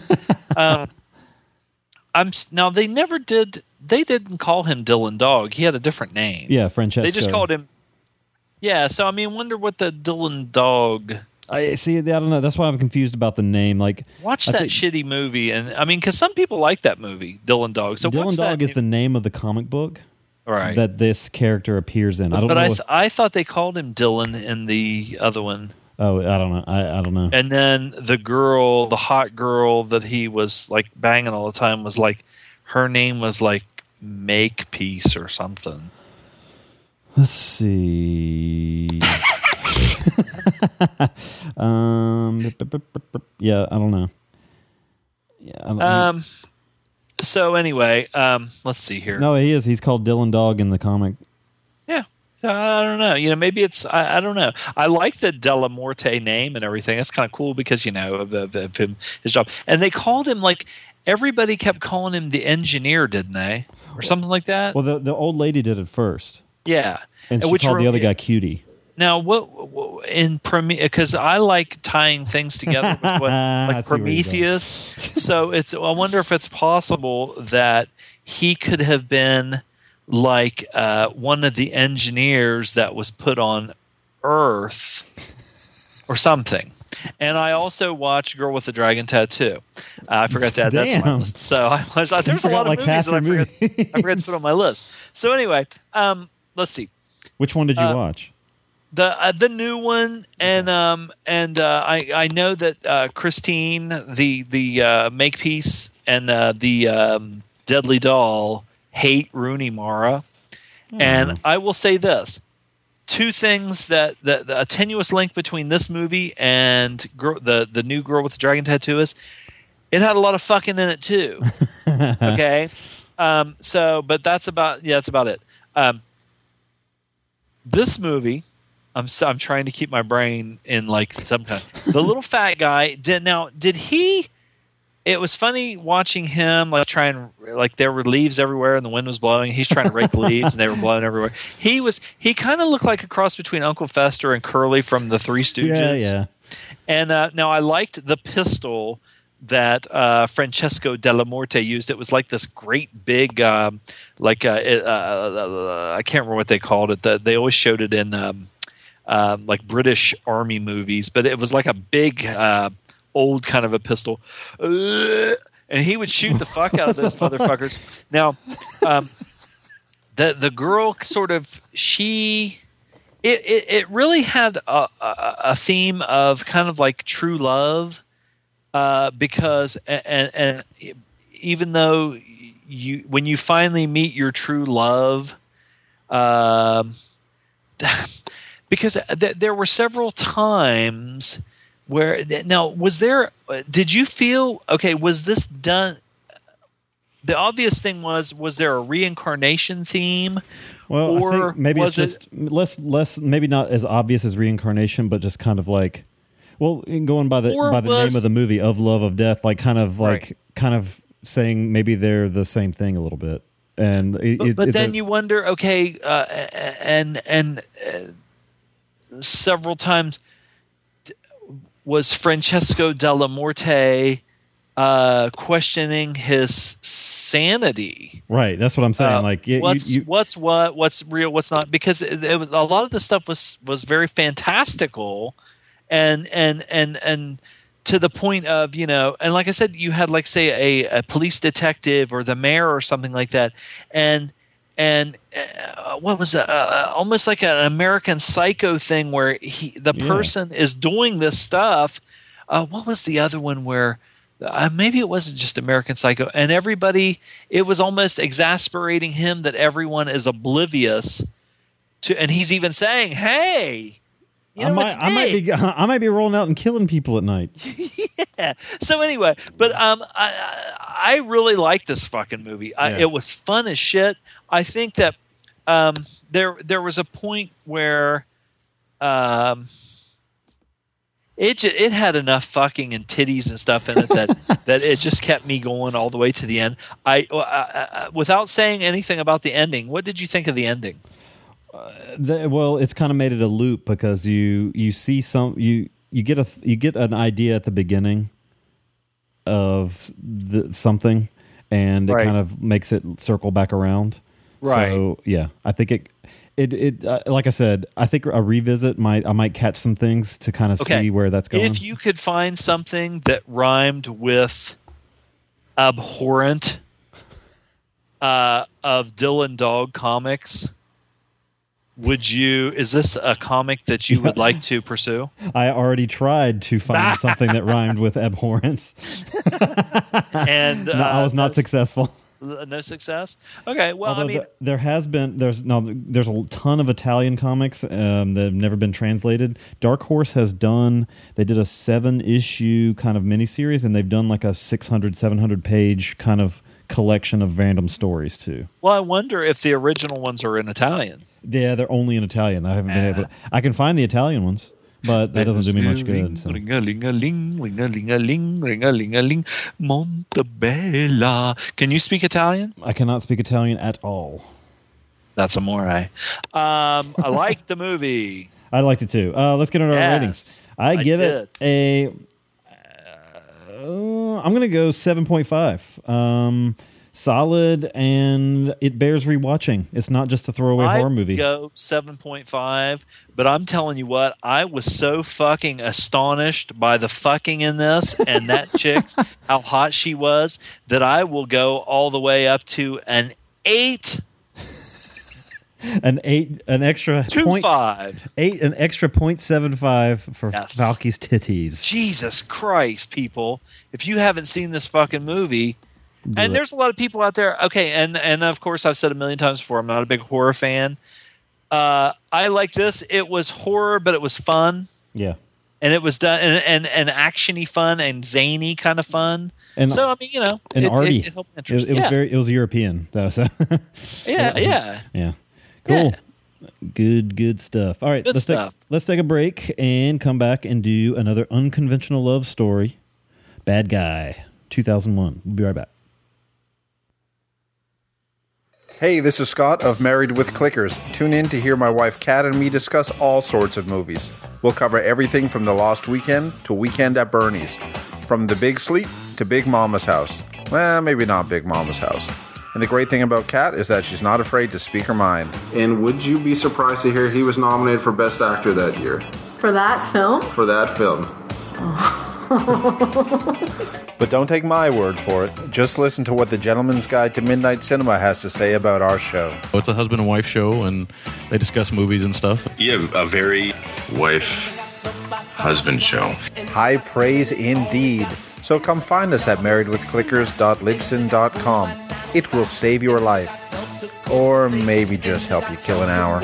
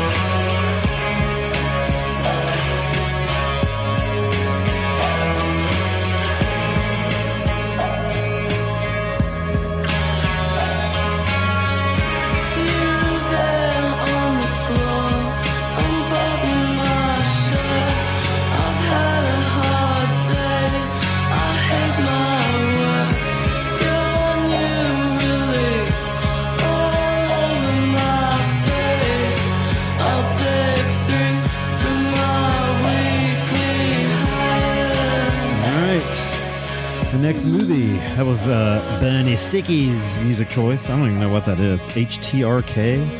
Something. All right. Uh, we got Bad Guy, uh, or I'm not going to try to say this one. Well, maybe I will. Na- Nabun Namja from So 2001. that sounds good to me. directed by Kim Ki-duk, who does some uh, challenging movies. You could say he does not pull his punches. um, uh, this this is uh, maybe even one of the lesser shocking movies that I've seen of his that I could think of. Um, he did Three Iron. I don't know if you remember that one. Um, the one I saw recently, uh, Pieta, with the dude that cuts flesh off his own leg to feed to that woman and stuff. So. Ah! Ah! I don't like that. All right. Um, Poon San. in busy downtown. Oh God, this fucking Jay Haley. Your synopsis is eight miles long. All right. Let's get this music stopped. I got to take a deep breath. In busy downtown Seoul, a thuggish young man notices a fresh faced college student who sits on a bench. Is that really the way to start a synopsis of an entire movie? Um, uh, he, okay. Basically, he, this, this thuggish young man um, assaults this, uh, this young lady that he notices on a bench with a big smackaroo. And um, he's accosted for it. He's beaten up by the cops for it, and becomes obsessed with her and wants to get back, and ends up. Um, he forces her into prostitution, and and uh, from there, uh, that's where the kind of the the the the plot of the movie unfolds. So. Um, you have uh, who are these people? Jay, Jo Jae Hyun and Won Seo play the two main characters, Han Ki and Sun Hwa. Sazam. Tao. This is uh, Matsuzaka's second unconventional love story. What did you think of Bad Guy? Um, I am torn by Bad Guy. And then, and I'm going to tell you uh, about some of the movie, and then I will tell you why I'm sort of torn Okay. after I watch this movie. Okay, first of all, uh, the movie definitely as a man, as a boy slash man child, uh, it plays on certain emotions. Um, and those emotions are, and I think that this has probably happened to most people. uh, most men, maybe women, I don't know, because I'm not a woman. I'm not even a woman inside a man's body or anything like that. Um, but um, when you say you're in a crowded uh, park, or you're on a crowded street, or you're at a party, or you're in school, and you see a girl, and you're like, holy shit, boy, that girl is really pretty. She's really attractive. And so then you're sitting there and you're and you're like looking at her and you're taking it all in. You're like, fuck a duck, man. She is smoking. And so then maybe you do you don't like make the the overt out and out move where which actually takes balls, courage, guts, whatever you want to call it, and go up and say, "Hey, how are you?" Da da da. I just noticed you sitting here, uh, you know, and uh, you know, how are you today? Make strike up a conversation and say, you know, if if you live around here, blah blah blah, is maybe you might want to go do something sometime, if, you know, whatever. So anyway, but instead of doing that, most people kind of go into the uh, giant puss mode, which is, you know, maybe if I go and sit here, or if we make eye contact, or is that maybe something will just happen, and and you're kind of hoping, and that that that there'll just be this. Um, uh, connection, this electricity. Connection. Well, Just a- let me uh, like say, could this, could this, the, the, he, so he does that. He goes and sits, he sits down beside her. He, you can tell, um, through no words at all, you can tell that he's just stricken with her. He sees her from across, whatever. He goes and sits down next to her. Now, could she act any more cunty? Well, but see, that's what I'm saying. Okay, but okay, from a male point of view and going through this, my initial reaction is okay. He goes over and sits down, and you kind of put yourself in his place, and and he sits down right beside. Well, number one, he's kind of. Um, if he was uh, a Caucasian American, he might possibly be a Guido or something like that. He's got a great big scar all the way across his neck, which is, you know, I mean, you know, That's a little knows? intimidating. Right, it's a little intimidating. Uh, you're prejudging the person, but still, it's a little intimidating. But he comes and he sits down beside of her.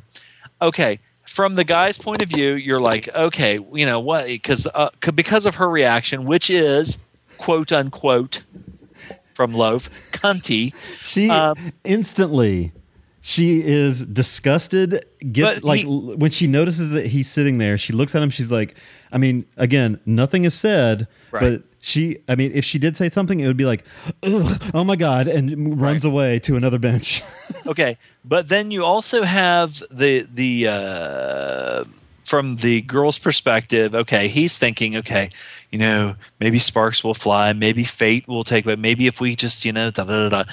and you know, taking it to her account, she's sitting there waiting for her boyfriend. Yeah. She has a boyfriend. She's not looking for anybody. She's not there to meet anybody. And here this guy is who does kind of look very thuggish.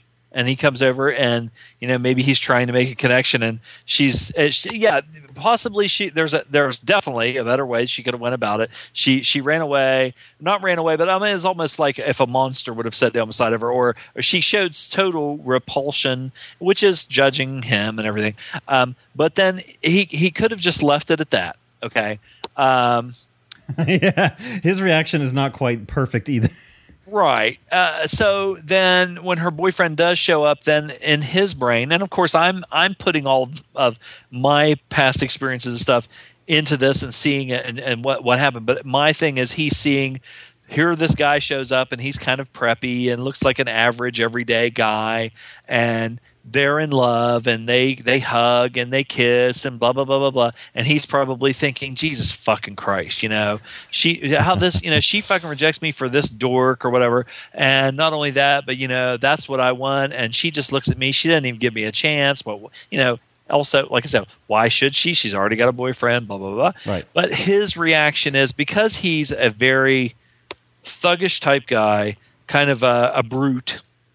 Um, he goes into that mode, Like an and he goes, mode. yeah, well, yeah, just like you know, f- you know, fucking, and he just goes over, and she's standing there with her boyfriend, and I think they kind of look over and give him a look, and that kind of sets him off. Like she kind of gives gives tells the boyfriend like this this guy was you know this creep was bugging me or whatever they just look over him and don't say anything or anything but just give him a look and that just is like for him it's like you know you fucking cunt so he goes over and just like uh you know Mauls her face. yeah, well, I, the, just even the way he walks over, he just like marches over and just walks over, just grabs her and just starts fu- uh, kissing her. Yeah. Let's just like mouth to mouth, and he's basically just holding her there, and she's like struggling, and, and the boyfriend's like, "What the fuck?" And so he's trying to pull him off, but he doesn't like start fighting with the boyfriend. He just keeps kissing her.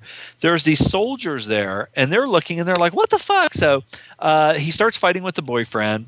Uh, and then the and and then uh, you know they're like you know dude you need to fucking apologize to her. She didn't you know do anything. What you know what the fuck do you think you're doing? You just don't do that. That's the way an animal acts. You don't do that to someone. And so he's like I'm not fucking apologizing. Well these soldiers are there and they're like you're gonna fucking apologize. So then they basically get into a confrontation and uh, he ends up getting the fucking shit beat out. He goes, he holds his own there at first just a little bit because there's three of them. But then they, you know, there's three of them and they get him down. They beat the shit out of him. And so then that makes it even worse because he's just like, you fucking piece of shit. You know, it's it's almost like in his mind, he is a thug. He is a brute. He is, you know, an animal, and that's how you survive on the streets. Yeah. He's got the big scar on his neck, so you know that he's been involved in violence and he lives by his wits and all this and that. And um, so this really sets him off. He's like, this is so fucking, you know, the world. Uh, you know why? I, I imagine in his brain he's thinking why uh, the world is against him or it works against him or you know if he just had uh, just if things would just go a certain way if he looked a certain way or if things would have went a different way but he sees a girl like this and she immediately is disgusted. So then the, the, everything is uh, pretty much uh, diffused and the guy and the girl go away. But in his mind he has been slighted to the core his manhood and he's like you know what? He starts following her. I'm gonna fucking uh, this fucking cunt. I'm gonna fucking uh, get my revenge or whatever. And at first, you don't know what he's gonna do. You don't know if he's if this is gonna be like one of, like the Peeping Tom movie or something like that, or if he's gonna rape her or whatever. So anyway, he is like I said, he's a man of the streets. He's a he is a criminal, and um, so it's almost like this girl, through no fault of her own, other than she could have been uh, more. Um, um, more uh, th- th- nice about like just saying you know uh, you know hi how are you? Oh I've got a boyfriend. I'm sorry. I'm not you know I'm not interested or something like that. But the way she handled it. But then when you take into account how young the girl is, then you know there's a lot. She's very immature, um, and she, you know, at that age, a lot of young girls are quote unquote cunty. um, I, I, somebody else used that term. I, you know, would never Never use that use the term. word cunty. Uh, you know. So anyway, um, he pretty much uh, at, at one point it, it, when after that happens, um, she's shopping and he, and like I said, they show him like kind of following her around and everything. Um, and some things happen in a store. And at first, I did not realize that he is manipulating this entire situation Right, right. because he has a purpose. He is going to get this bitch back. He's going to get this cunt back. She was a fucking, you know, this fucking. She thinks who that she thinks she's better than him. Uh, she she treats him like an animal, so he's going to show her what it what that he is an animal. He's going to show treat her, you know, put her in a certain position. So the concept of the movie is he through through several different things that he um, manipulates and and causes to happen. She is put in a situation where she owes money. Yeah. And now there is a a part of this movie in this in this situation in this part of the movie it has to move the movie along for the storyline to work.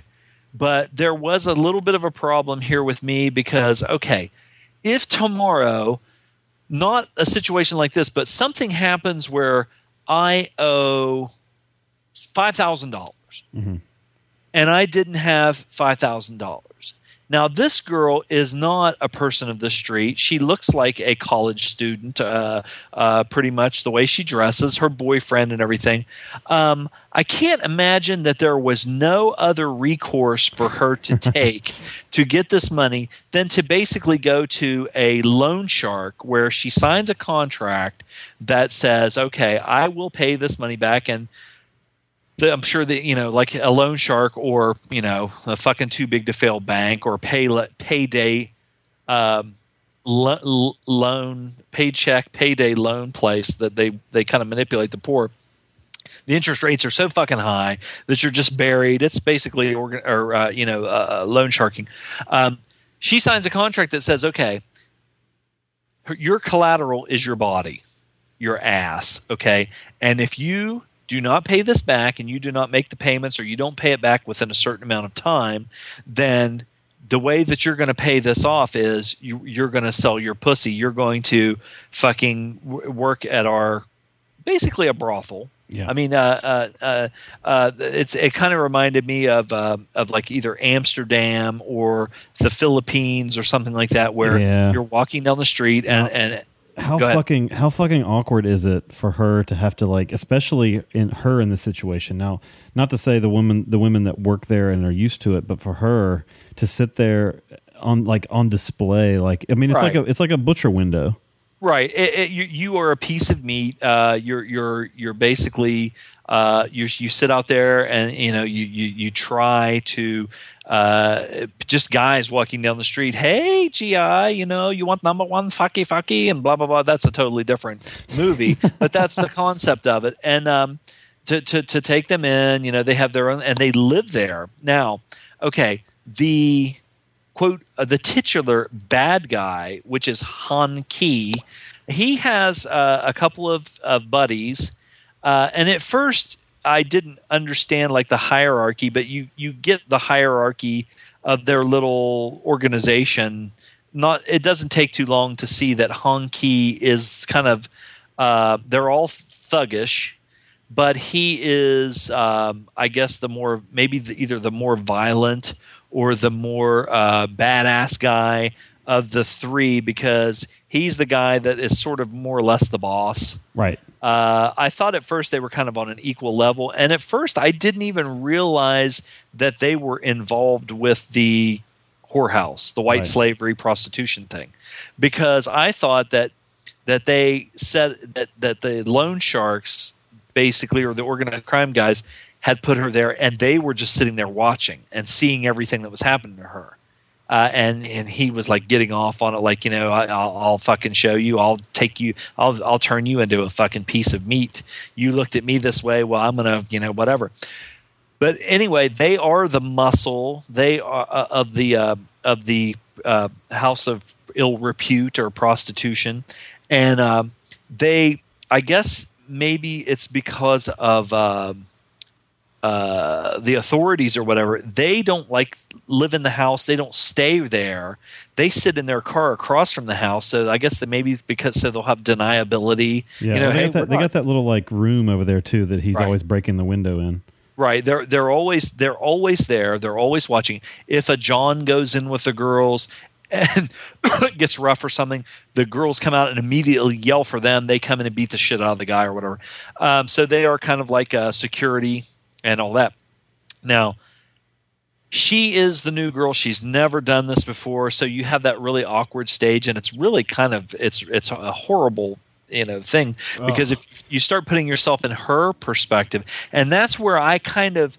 Um, it, like I said, right at first when they do the thing, and I'm and I'm sure it's the director manipulating yeah. your emotions because right at first she does have that moment of immature cuntiness, yes. and but then and you, i feel i felt fucking awful for her. It, it, it goes from that where you're like, okay, yeah, this fucking bitch deserves to be taken down a peg or two.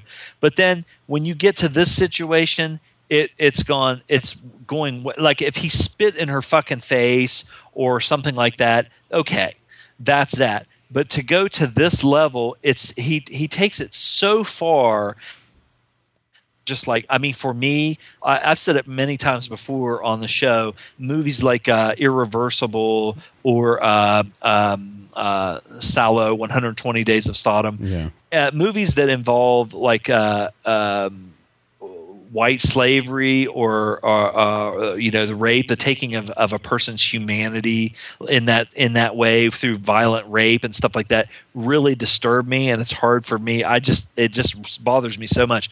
Um, so then immediately I'm I'm just like, what a fucking piece of shit this guy is, because you you watch the evolution of her from the very beginning because um, she, from what I understood, she was a, actually a virgin.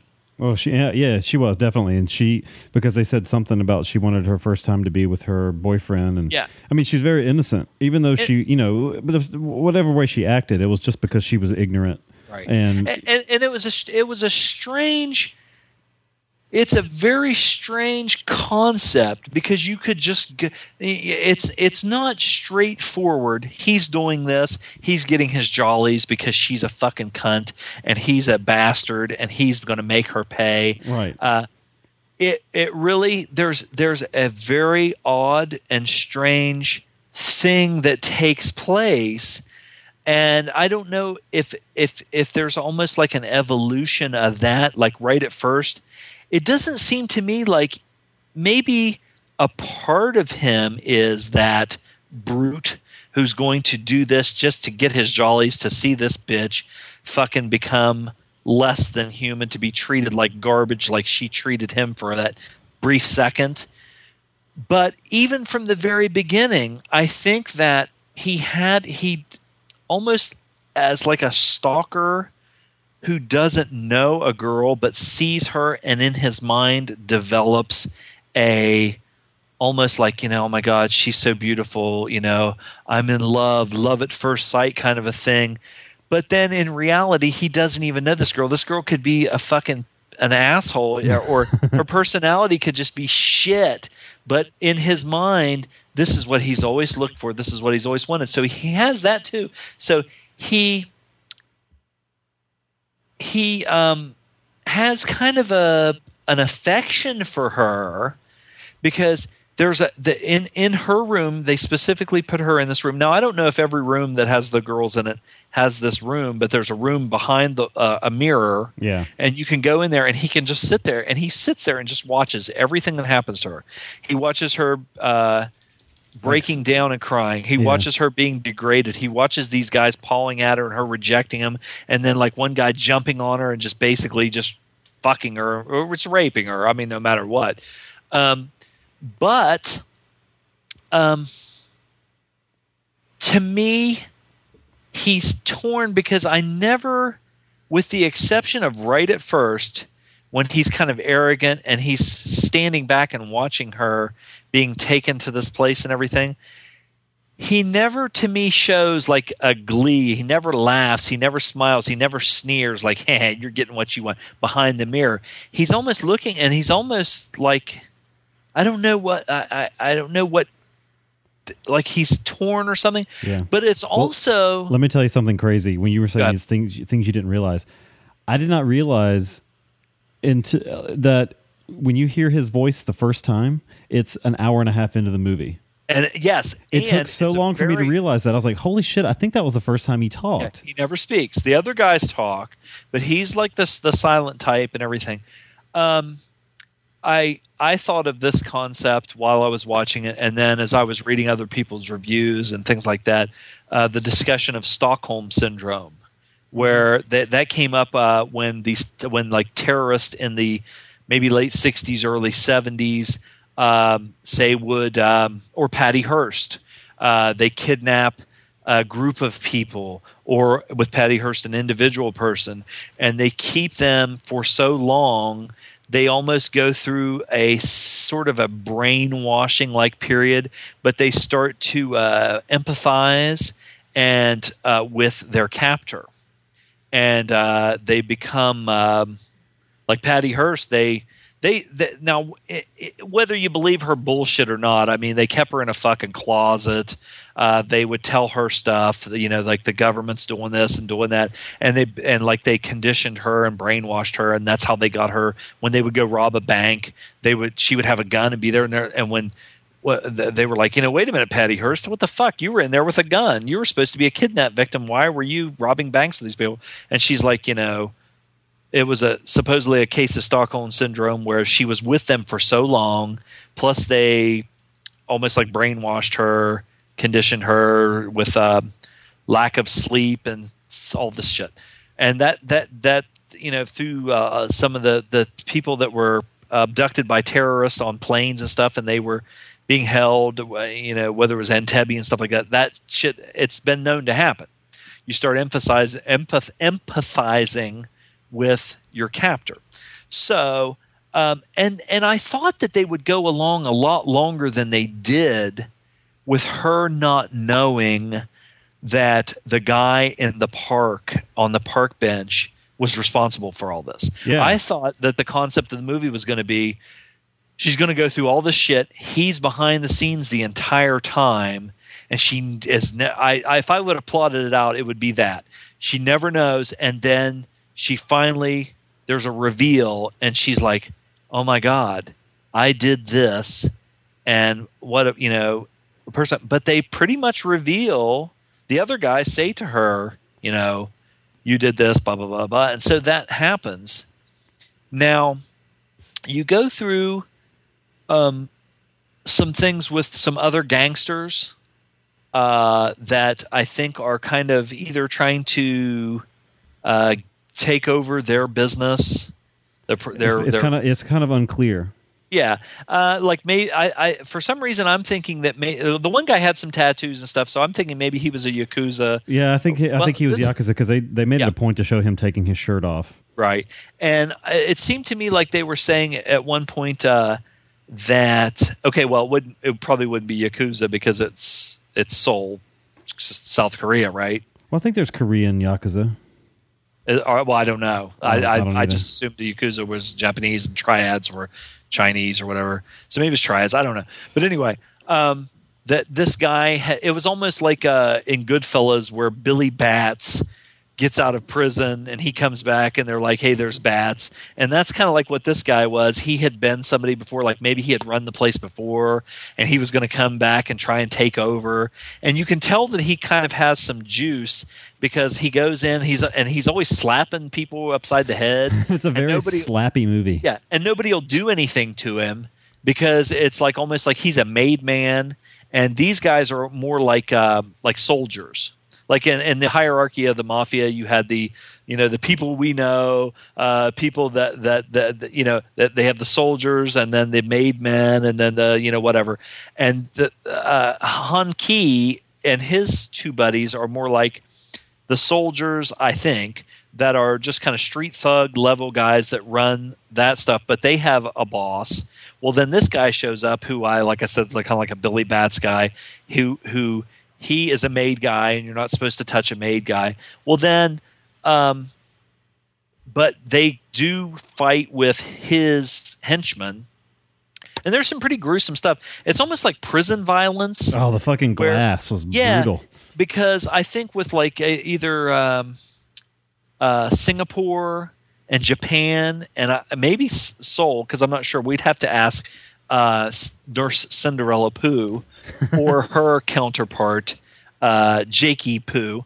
Um, about this because I'm not sure about firearms. I know that you know they have the military, the ROC, uh, Republic of Korea military in South Korea, uh, but in some of these countries, like the, there's no firearms, so uh, t- there's a lot of stabbings and stuff like that. And um, these there, there are several occasions where these guys are pretty industrious. And I was just watching another thing to add to my list: some documentaries about uh, prisons. uh, where they'll make shanks out of lots of different things, and they use like a plate glass or tempered glass, and uh, and use it to stab people and stuff.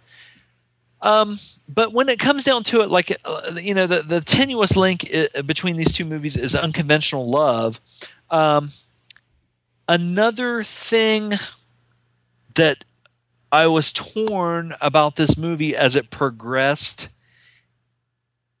I like that it wasn't. Um, in some ways, I liked that it wasn't conventional in how it progressed and how and the and the the uh, the the uh, ending and how uh, the, the uh, sort of uh, the things the conclusion uh, was not conventional, but in some ways, uh, I sort of didn't like it because I was okay. You take into account some of the stuff I was talking about with like Stockholm syndrome and stuff like that. Right. Okay, maybe that maybe that helps it to work.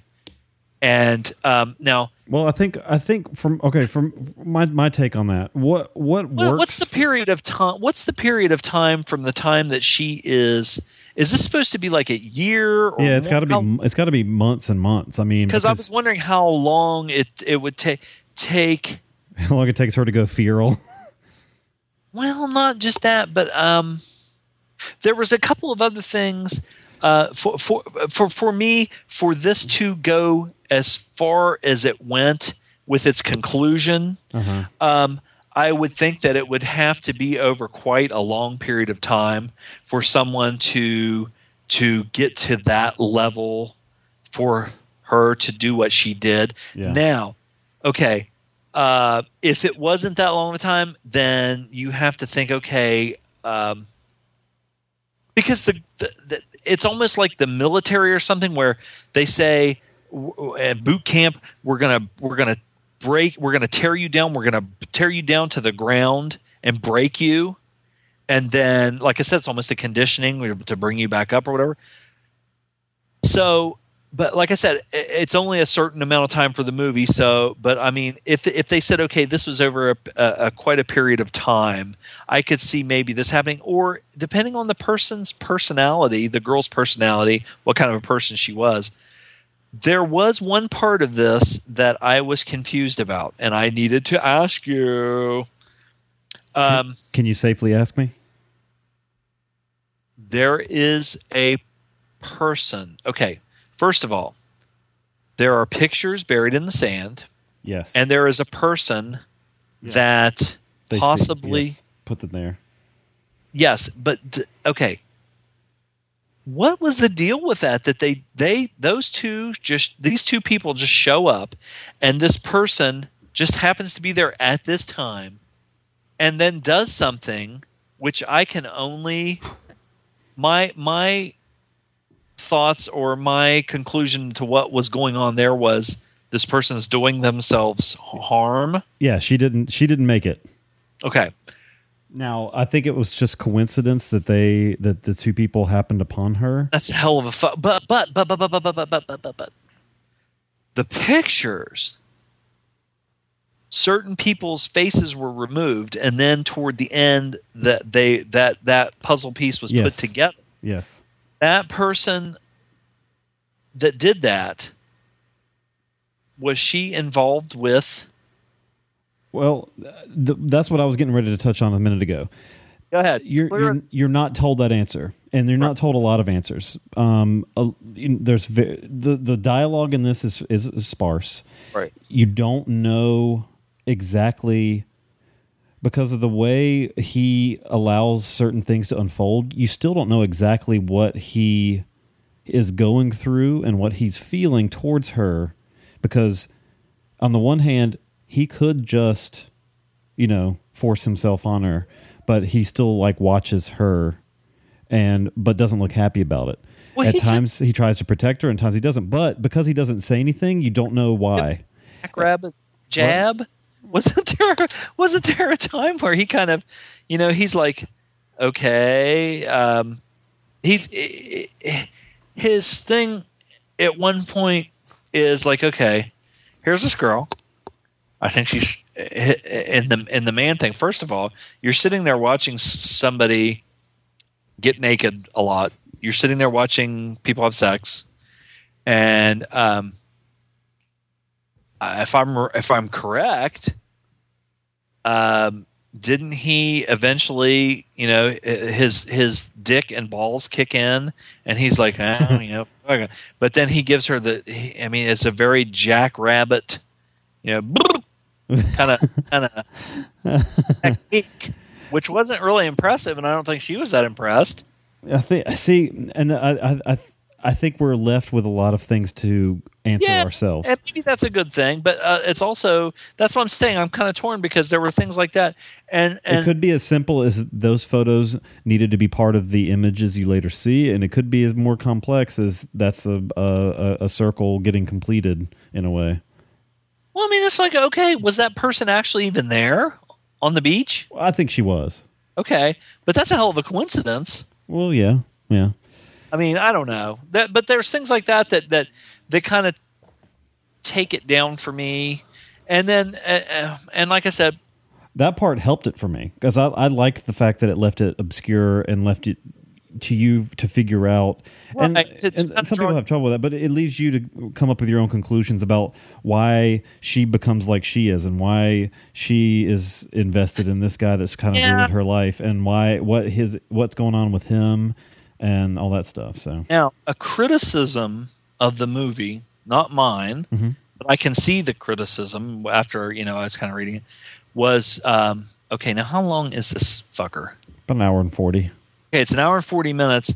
And one criticism that I read several times was, um, okay, uh, other than the fact that there's uh, a, a lot of time where there's you know the guy never says anything, is um, you're seeing the same thing over and and I, I, to me over and over and over and over and over. But to me, that's also establishing um, this routine. That's what's happening. That's how this person is going through this, and and Yeah. it's showing kind of a breaking down kind of a thing where. Uh, it, it, it's it's may seem like you're seeing the same thing over and over and over, but as it's going along, this person is changing. Er, Yeah. But but not just the the girl, the guy is too. Yep, yep. So I don't know, but you know that, like you said, maybe that's part of the charm. Some people, this, I think this movie, I would say that it's not for everybody, Right. definitely It's- because The pacing's a little weird. it, it, it doesn't, it's not the kind of movie that's going to go in, in a typical Hollywood like story, and it doesn't hand feed you everything, Right. and it's kind of a, uh, a uh, I don't know if I want to say a dirty kind of a scuzzy. fucking Well, you don't you don't feel clean while you're watching it, and it's not a it's not a happy story. But uh, I think I think I mean, you know, okay. In the end, Mhm. is there in some strange, maybe sadomasochistic kind of way that you can say in this movie that it was a happy ending? yeah, yeah. I mean, now, isn't that fucked up? it is fucked up, and it, it's, It's got, I mean it it ends it ends on an upward slant. Maybe. May- Maybe, but we don't know. We, I mean, we we no, you know I can see where where I mean because I feel the same way if I look at it that way, but the the the the the normal good person in me says no. This is fucking. Uh, there's, you know, uh, for for for someone to get to that point to okay if i saw okay let's just say um, now of course my love for Milla Jovovich has waned in the fact that she married a hack and she had a baby with him and she's getting older and everything. But when i was at my height of mila love okay say for example this was the same sort of situation and she has no interest in me. She looks at me with disdain when she sees me at HorrorHound but through some way with chloroform and a rag and i chain her up in the goddamn uh, uh, lair in, in my in my lair in my basement to the pole that supports the roof or the, the floor of the of the whatever. Okay. And i put her through whatever. And in the end um, she she I am like she is like dependent on me. She I am like like I said, a sadomasochistic relationship. I am her. She she for whatever reason clings to me. I am her David Koresh or something like that, or Charles Manson or whatever.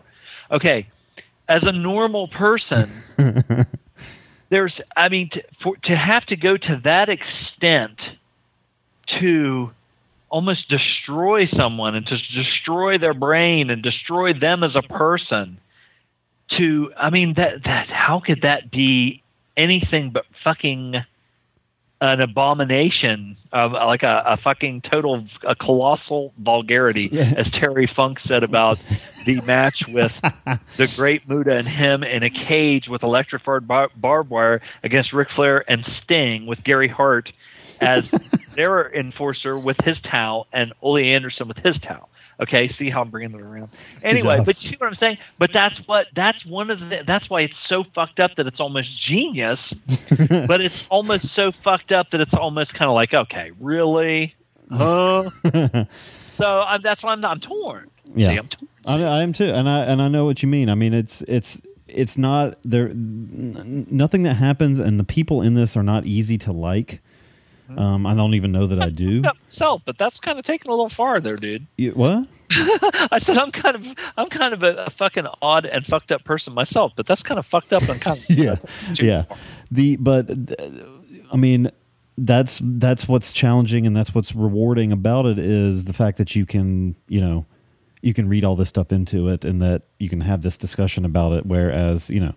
If it was Hollywood Cop, that's something completely different. You know, I mean, that's that's what that's the the magic of this kind of movie is that you get that kind of that kind of uh, back and forth, that kind of discussion with it. So, um, No, there's it, it definitely does. Um, you, it's it's one that you'll definitely kind of talk about. You know, it's it, you'll you'll get a conversation out of it. You know, I, I just hope that by watching this, that uh, it doesn't plant a seed, and I go and get Olivia Wilde or something like that, and you know, chloroform rag uh, Really? to to the dungeon of sleep doom. roll would be good too. I got to practice that. Shenanumaki. Uh, who was the, who was the king of the sleeper? Who was who was the best sleeper? Oh my God, there were lots of sleepers. There was Verne Gagne was the king of the sleeper. He was a big sleeper guy. Uh, Roddy shit. Roddy Piper changed it to his final move eventually. Yeah, Maniac Mark Lewin did the sleeper, and then he'd roll his eyes up in his head, and then and then he'd go nuts because he was crazy. And the great Mephisto would try and, and they'd be like wake him wake him up, and he wouldn't like wake the guy up because he was nuts. And they'd have to Adrian Adonis. Adrian Adonis with the Good Night Irene. There was a lot of Yeah, fucking yeah. sleepers. Anyway, the um the pacing, like I said in this movie, can be a little awkward. Um, that I mean, that would be, I guess, my biggest complaint of it. The the prison thing was, I didn't understand. Like that could have been left out entirely. I didn't understand that at all. Um, Although of all the prison movies I've ever seen, I can't believe I've ever I've never seen someone smoke a cigarette through the little hole in the visitor partition. Holy shit! I was just talking about Patty Hearst and uh, Mark, um, Mark S. I guess I will say because I don't want to say his name on the air. Posted a picture of uh, I think him standing by a great big picture of Patty Hearst Oh, with the weird. symbol, the Symbionese Liberation Army. That's that's kind of now. See, that might be speaking to me and telling me That this need- is the way to go. that you need to celebrate Jesus today. He's Who? letting you know. I don't know. Well, you know what? You know, maybe we do. Now the the bad. Maybe we do after watching this movie. I'll tell you the the the bad guy. He must shop at the same T-shirt shop as Hulk Hogan because whenever Yeah. there's any kind of scuffle at all, his T-shirts just like explode into three. when he finally did speak, he had a high pitched voice. Yeah. Yeah, he didn't have a Um, manly voice. the um Hey, my, my possible favorites uh, parts of this are, and you, and you can tell that uh, Kim Ki-duk is a visual artist. Um, some of the shots in this are fucking just remarkable. Like um, really early on with him watching her through the mirror, and she's got this like there's I don't know what it says. There's something written in Korean on the on the mirror but that then shows through uh, into this like dark and shady room he's sitting in, and these like this these Korean letters just displayed on his face, basically, while he's kind of like un, in shadow, which was really great looking.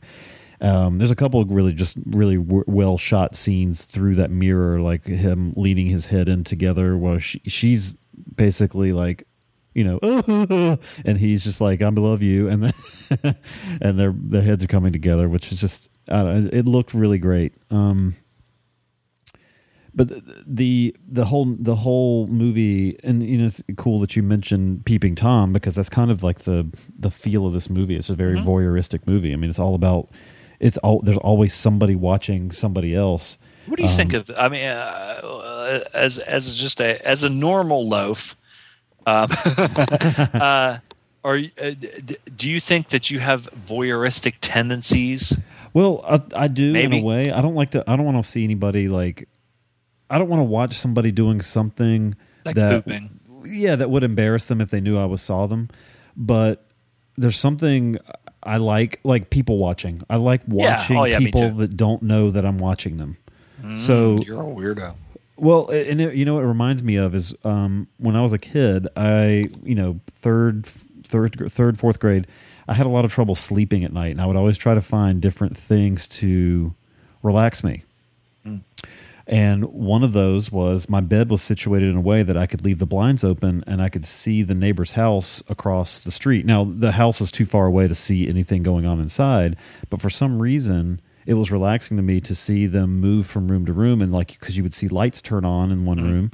And something was always like, I, I don't know, uh, maybe just now seeing that kind of stuff makes me relax now. But like, you know, like watching somebody, uh, like I'll be inside and just watching somebody like walk the dog outside my window. Yeah.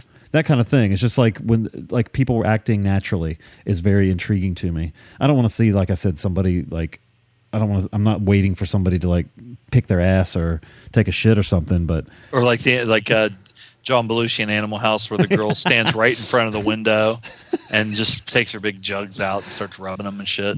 I, Now, right I would I would not mind that at all. Uh, yeah, okay, I, I might be all right So, with that. But um, I, would mean, like there's that. a lot a of that. There's peeking through the mirror. You know, the the holes in the photos was great. The um, a lot of reflections, and there's even one near the end of the movie where that you even get an idea that the the filmmaker himself is being a voyeur because like the camera, there, there, the the end scene takes place on a, on a shoreline and the, the camera is actually in a boat and the, you could tell like you could tell it because the f- camera is bobbing up and down and the Did you get sick? No no it didn't last long enough for that but the, the people are i mean there's no way you'd ever hear what they were saying. You can just see them. They look like they're probably probably you know two 200 feet or more away and you see them doing something and the the camera's actually moving up and down like it's sitting on the boat like someone's sitting in the boat watching them which i thought was really kind of a nice touch too so. Anyway let's get into our ratings here. Oh God, this is really hard to rate. Um, I knew nothing about it, and it is different. I almost have to put aside my. I mean, as as a person reviewing movies, I hate to say critic because we're just like hack fucking douchebags doing this shit.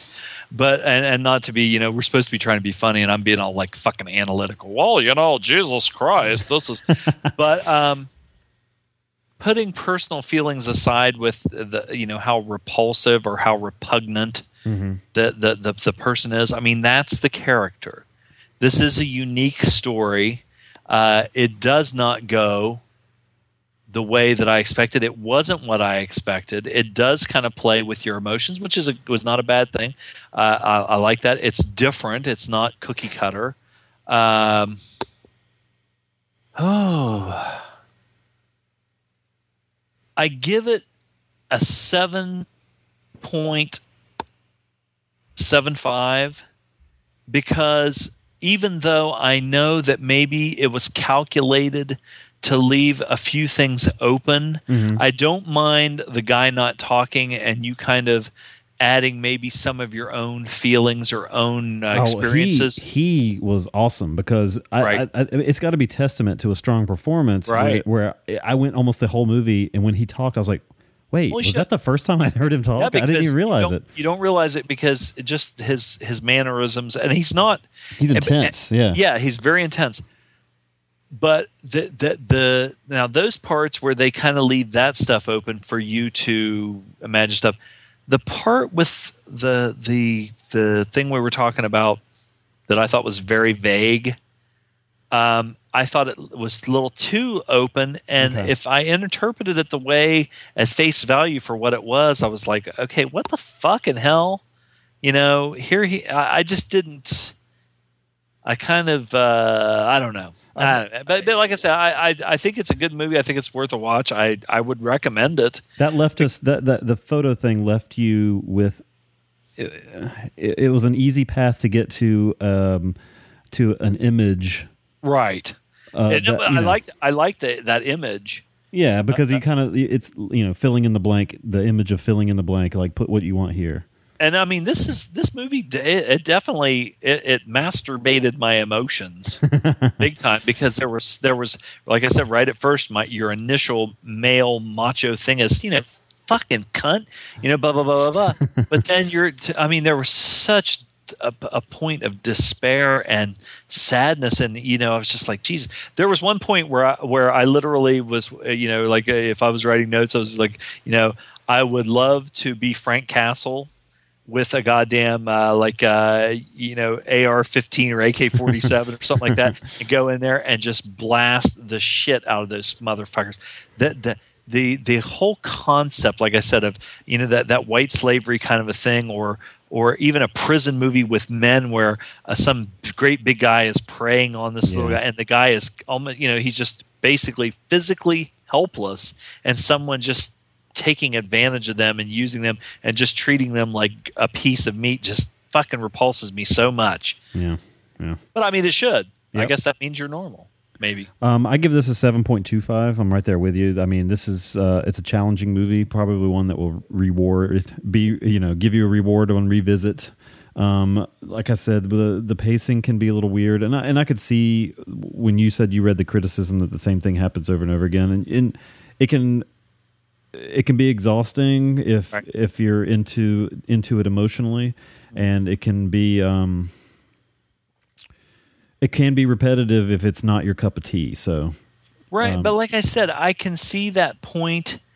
But if you're just taking everything, just kind of like okay, well, why don't they get to it? Or but the whole concept of the movie is this. Uh, destruction of a person and that yeah. takes place over time yep. and that is that repetitive thing is is is the horrible uh, uh, uh or the horrible situation that she's in day in and day out, repetitive every day, the same horrible thing. Now, that that that slight and slow change of that person has to happen that way for it to reach its inevitable conclusion. Yeah, yeah. Uh. Okay, we're getting all deep and shit. Matsuzaka, you done good, buddy. He done um, did. Done did good. All right, um, we're gonna take a break. I think I just lost Zom, and we'll be right back with some feed sack.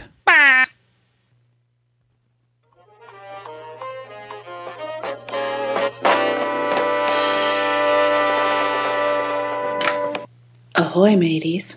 This is KAB, Antonio Bay. Stevie Wayne here, beaming a signal across the sea. I'll be here playing music all through the witching hour.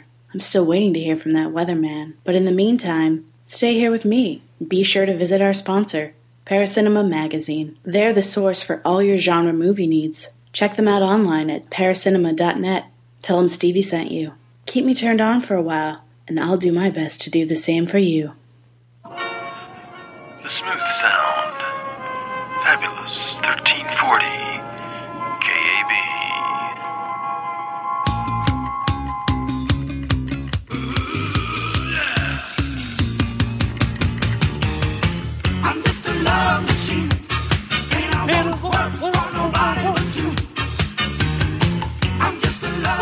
pushing. remember when Tom Jones did? What's that? I remember when Tom Jones did that song. We got the Wham version. Yeah, well, that's almost as good as Tom Jones. Chris B. Chris B was in Wham, I think. Right. Time for feed sack. Man, let's turn this shit off. I'm just uh, a love machine. All right. Oh, we get celebrity calls in now. Here we go. I'm not even a love machine anymore. This is Arnold. I noticed Sly has been covering pumping iron on the GGTMC about me. He is a traitor. He rings in the silver and gold every week and then hires his tight butt cheeks out to the GGTMC instead of covering it on the silver and gold. He would be nothing without me. The only reason Expendables 2 was successful is because I was in it. Bullet in the Head was a piece of shit. Everyone knows The Last Stand is better. So, Sly, you can suck on my big, juicy bratwurst. P.S. I've sold half your half of Planet Hollywood to Steven Seagal, you motherfucker. Uh, I have no idea who that was. I mean, Did it was Arnold. Did you um, finish listening to GGTMC? That's the Gentleman's Guide to Midnight Cinema, bringing class to trash since 1977. I I've, I've not listened to The Pumping Iron I've lis- episode? yes, I've listened to the Pumping Iron review, which was fucking Oh, awesome. Um, let me just say, because I was going to tell you the other day about a part that um, uh, about made me piss my pants. It had to do with Ken Waller doing something to himself in the corner. They could not breathe. I I will uh, that will be one of those things I remember because I know I was driving when I listened to it, and I can remember exactly where I was on the road and exactly what it, like what the time of day. Someone compared it to uh, us on Action Attraction, that was Uh, me. Yes, like, and I, I don't know what they mean. I don't know what that means. when you and I were, were when you and I were with Mikey, Bum rushed Mikey's show, couldn't get, like the Nasty Boys. couldn't fucking get a word in. Every time he tried to talk, we held his face up against our armpits in the in the corner turnbuckle. That was awesome. Yes. Ah. We ta- we discussed that at HorrorHound, by the way. Whatever happened to Mikey? It's not Mikey anymore. It's not even Metal Mikey. It's Michael. What? Stop. Yes, yes, and I'm not shitting you. He is now Michael. Stop it. I don't know. I don't think it's by his choice, but I think that he will definitely embrace it uh, because he did.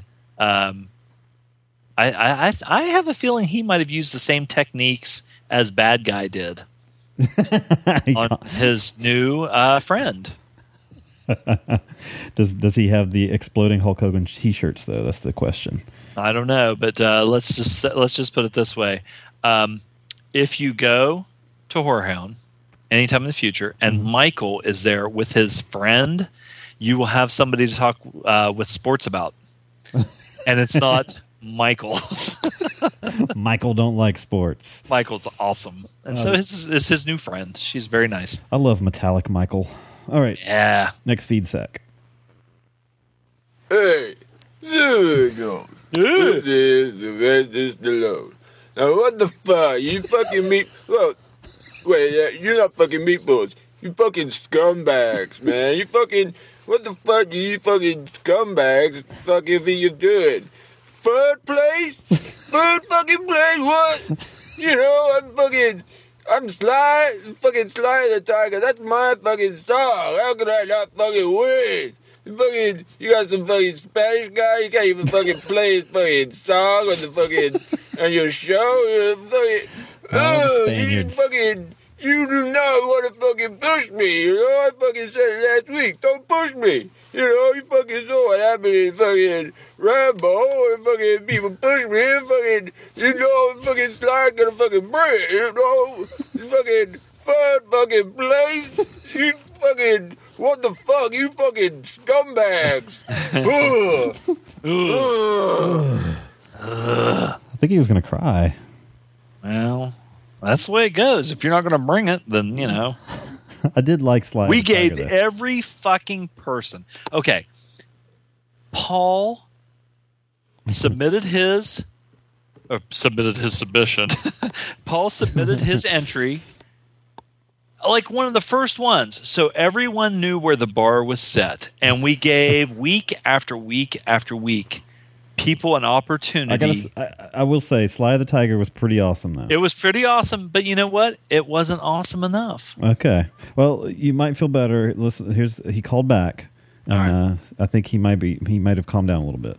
Hey, Sylvia Gold. This is Sylvester. Oh, it's Sylvester Stallone. See, man, look what you fucking guys did. You got me all mad again, you know? fucking, I don't like getting mad, at you guys.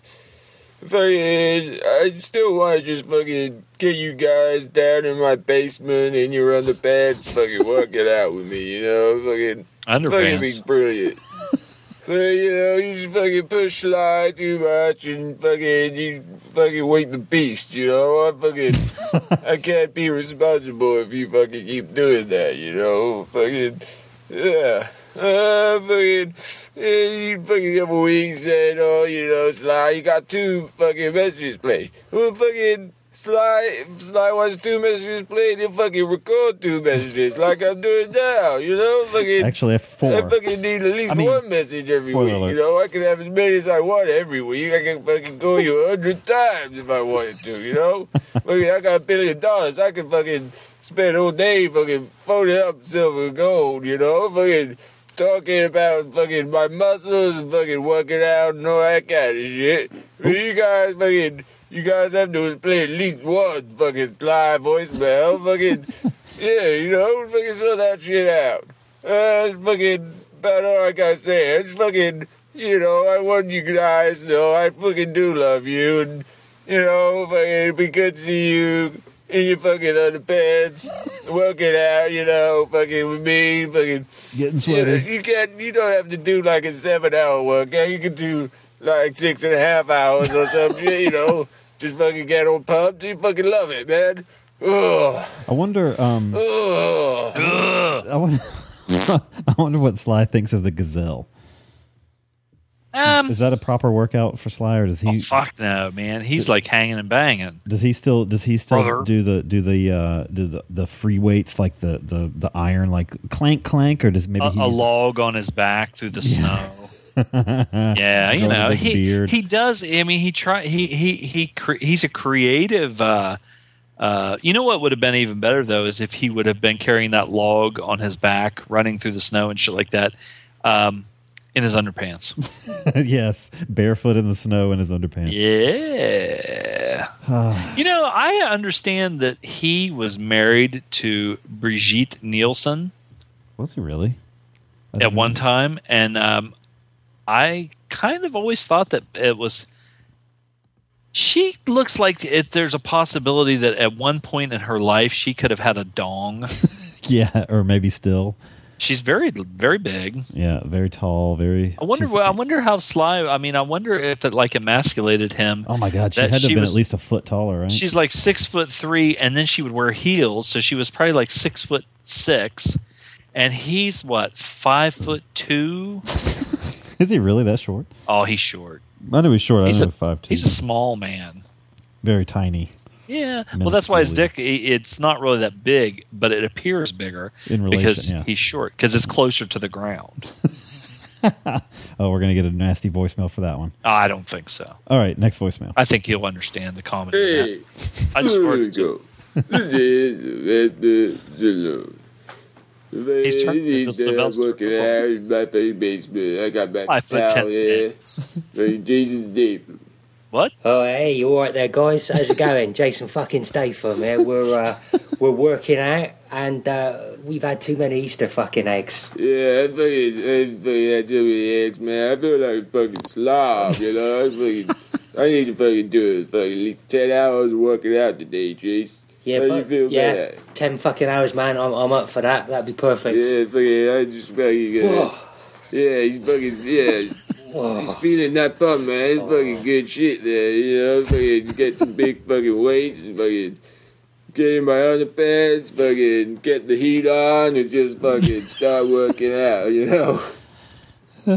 fucking good time, fucking good time. I did. Uh, I did try to fucking explain to you, Slider. You know the protein in eggs. You only get that in proper fucking eggs, not chocolate Easter eggs. so uh, I, I don't think you should have had as many as you did last night, man. Oh, I feel, I feel rough, man. I fucking, you know, my body is a fucking temple. I'm 66 years old, you know. I fucking got a lot of fucking life experience, you know. Fucking, but I like fucking Easter eggs, you know. Fucking, it's fucking pretty. I can't help but eat them. What what better way to celebrate uh, the birth and re-death, death and rebirth of our Lord Jesus Christ than eating fucking chocolate eggs? Yeah. fucking, it's common sense. Fucking, common sense. It's what fucking what, you know? Fucking, you know, I was talking to Ashra the other day and fucking, whoa, whoa, eh? I, uh, what? Uh, no, who Arnie? Oh, uh, sorry, I thought you said someone else. Hey, he's my pal, you know? too. Yeah, Planet Hollywood and all that cunt, shit, but man. yeah, yeah, hey, you know, fucking, anyway, you know, he's like, Sly, you fucking, you eat all these fucking eggs, you know, you fucking stop fucking eating this chocolate, you know, you're gonna fucking lose your veins, you know, you fucking put your fat on, you won't have any veins showing. People like, people want to see his Sly, they want to see his muscles, but they want to see his veins. Fuck yeah! Well, you got some fucking. You got a hell of a set of fucking veins on you there. Yeah, son. I, could- they're throbbing. I can see it from here. fucking hell! Uh, okay, we got one more. I think uh, fucking Arnie's got a fucking nerve telling you about eating Easter eggs. Have you seen that fat cunt recently? He's so fucking out of shape. It's fucking appalling. How can he call himself a fucking action hero when his fucking guts hanging down to his fucking knees? He's, he's a fucking sickening. Uh, well, you know, I do his wife though. Yeah, you know, I ain't fucking got no opinions on that. You know, Sly's got his big dick and fucking, you know, his big muscles. I don't uh, you know, he doesn't have his muscles anymore, but it's because he's fucking all about talking. He doesn't want to fucking show people's muscles anymore. But Sly, you know, people want to see my muscles. They want to see Harlow's muscles as well, but he's fucking, he, you know, he's giving up, you know. They, they ain't what they once were. Uh, Sly, his muscles. They've, uh, you know, I'm, I'm, I've been let down by his muscles. I got, Right. I got to admit. You know, fucking. Oh, oh, oh, oh! Sorry, I was just doing the splits there. Did you see that? Did you see that? Yeah, that was good. You got good lunge there. You got down low. You Yeah. fucking, Thanks. you know, fucking all that weight you got there as well. You know, it's fucking. I think I got to yeah. get some different pants to work out in because these ones are chafing a bit. Yeah, it's but, fucking. oh, You know, you don't want to get yourself sore down there. You know, fucking that. Fucking You know, baby powder, We got it? another nine hours, like nine hours, fifty fucking odd minutes to go work it out. You know, I've got some. Vaseline. I, I can get some Vaseline on little Jason. You can put some on uh, Big Sly if you Yeah, fucking helps. You know, you stops all the chafing. You know, it's all good. Anyway, it's fucking. That's, uh, we hope you fucking enjoy your Easter eggs and make sure you fucking work out and fucking don't feel like a big fat slob at the end of it. You know. I'd just like to say as well, my good mate Sylvester Stallone was fucking robbed in your fucking karaoke competition. Yeah, fucking Bunch yeah. of fucking cunts. Oh, did you he even did- fucking listen to what he did? It was miles better than But it- fucking anyone else. but he called back and What the apologised. fuck's wrong with you, Yeah, pair of daft cunts? Uh, I don't finish any more to add to that. Ugh, you cunts.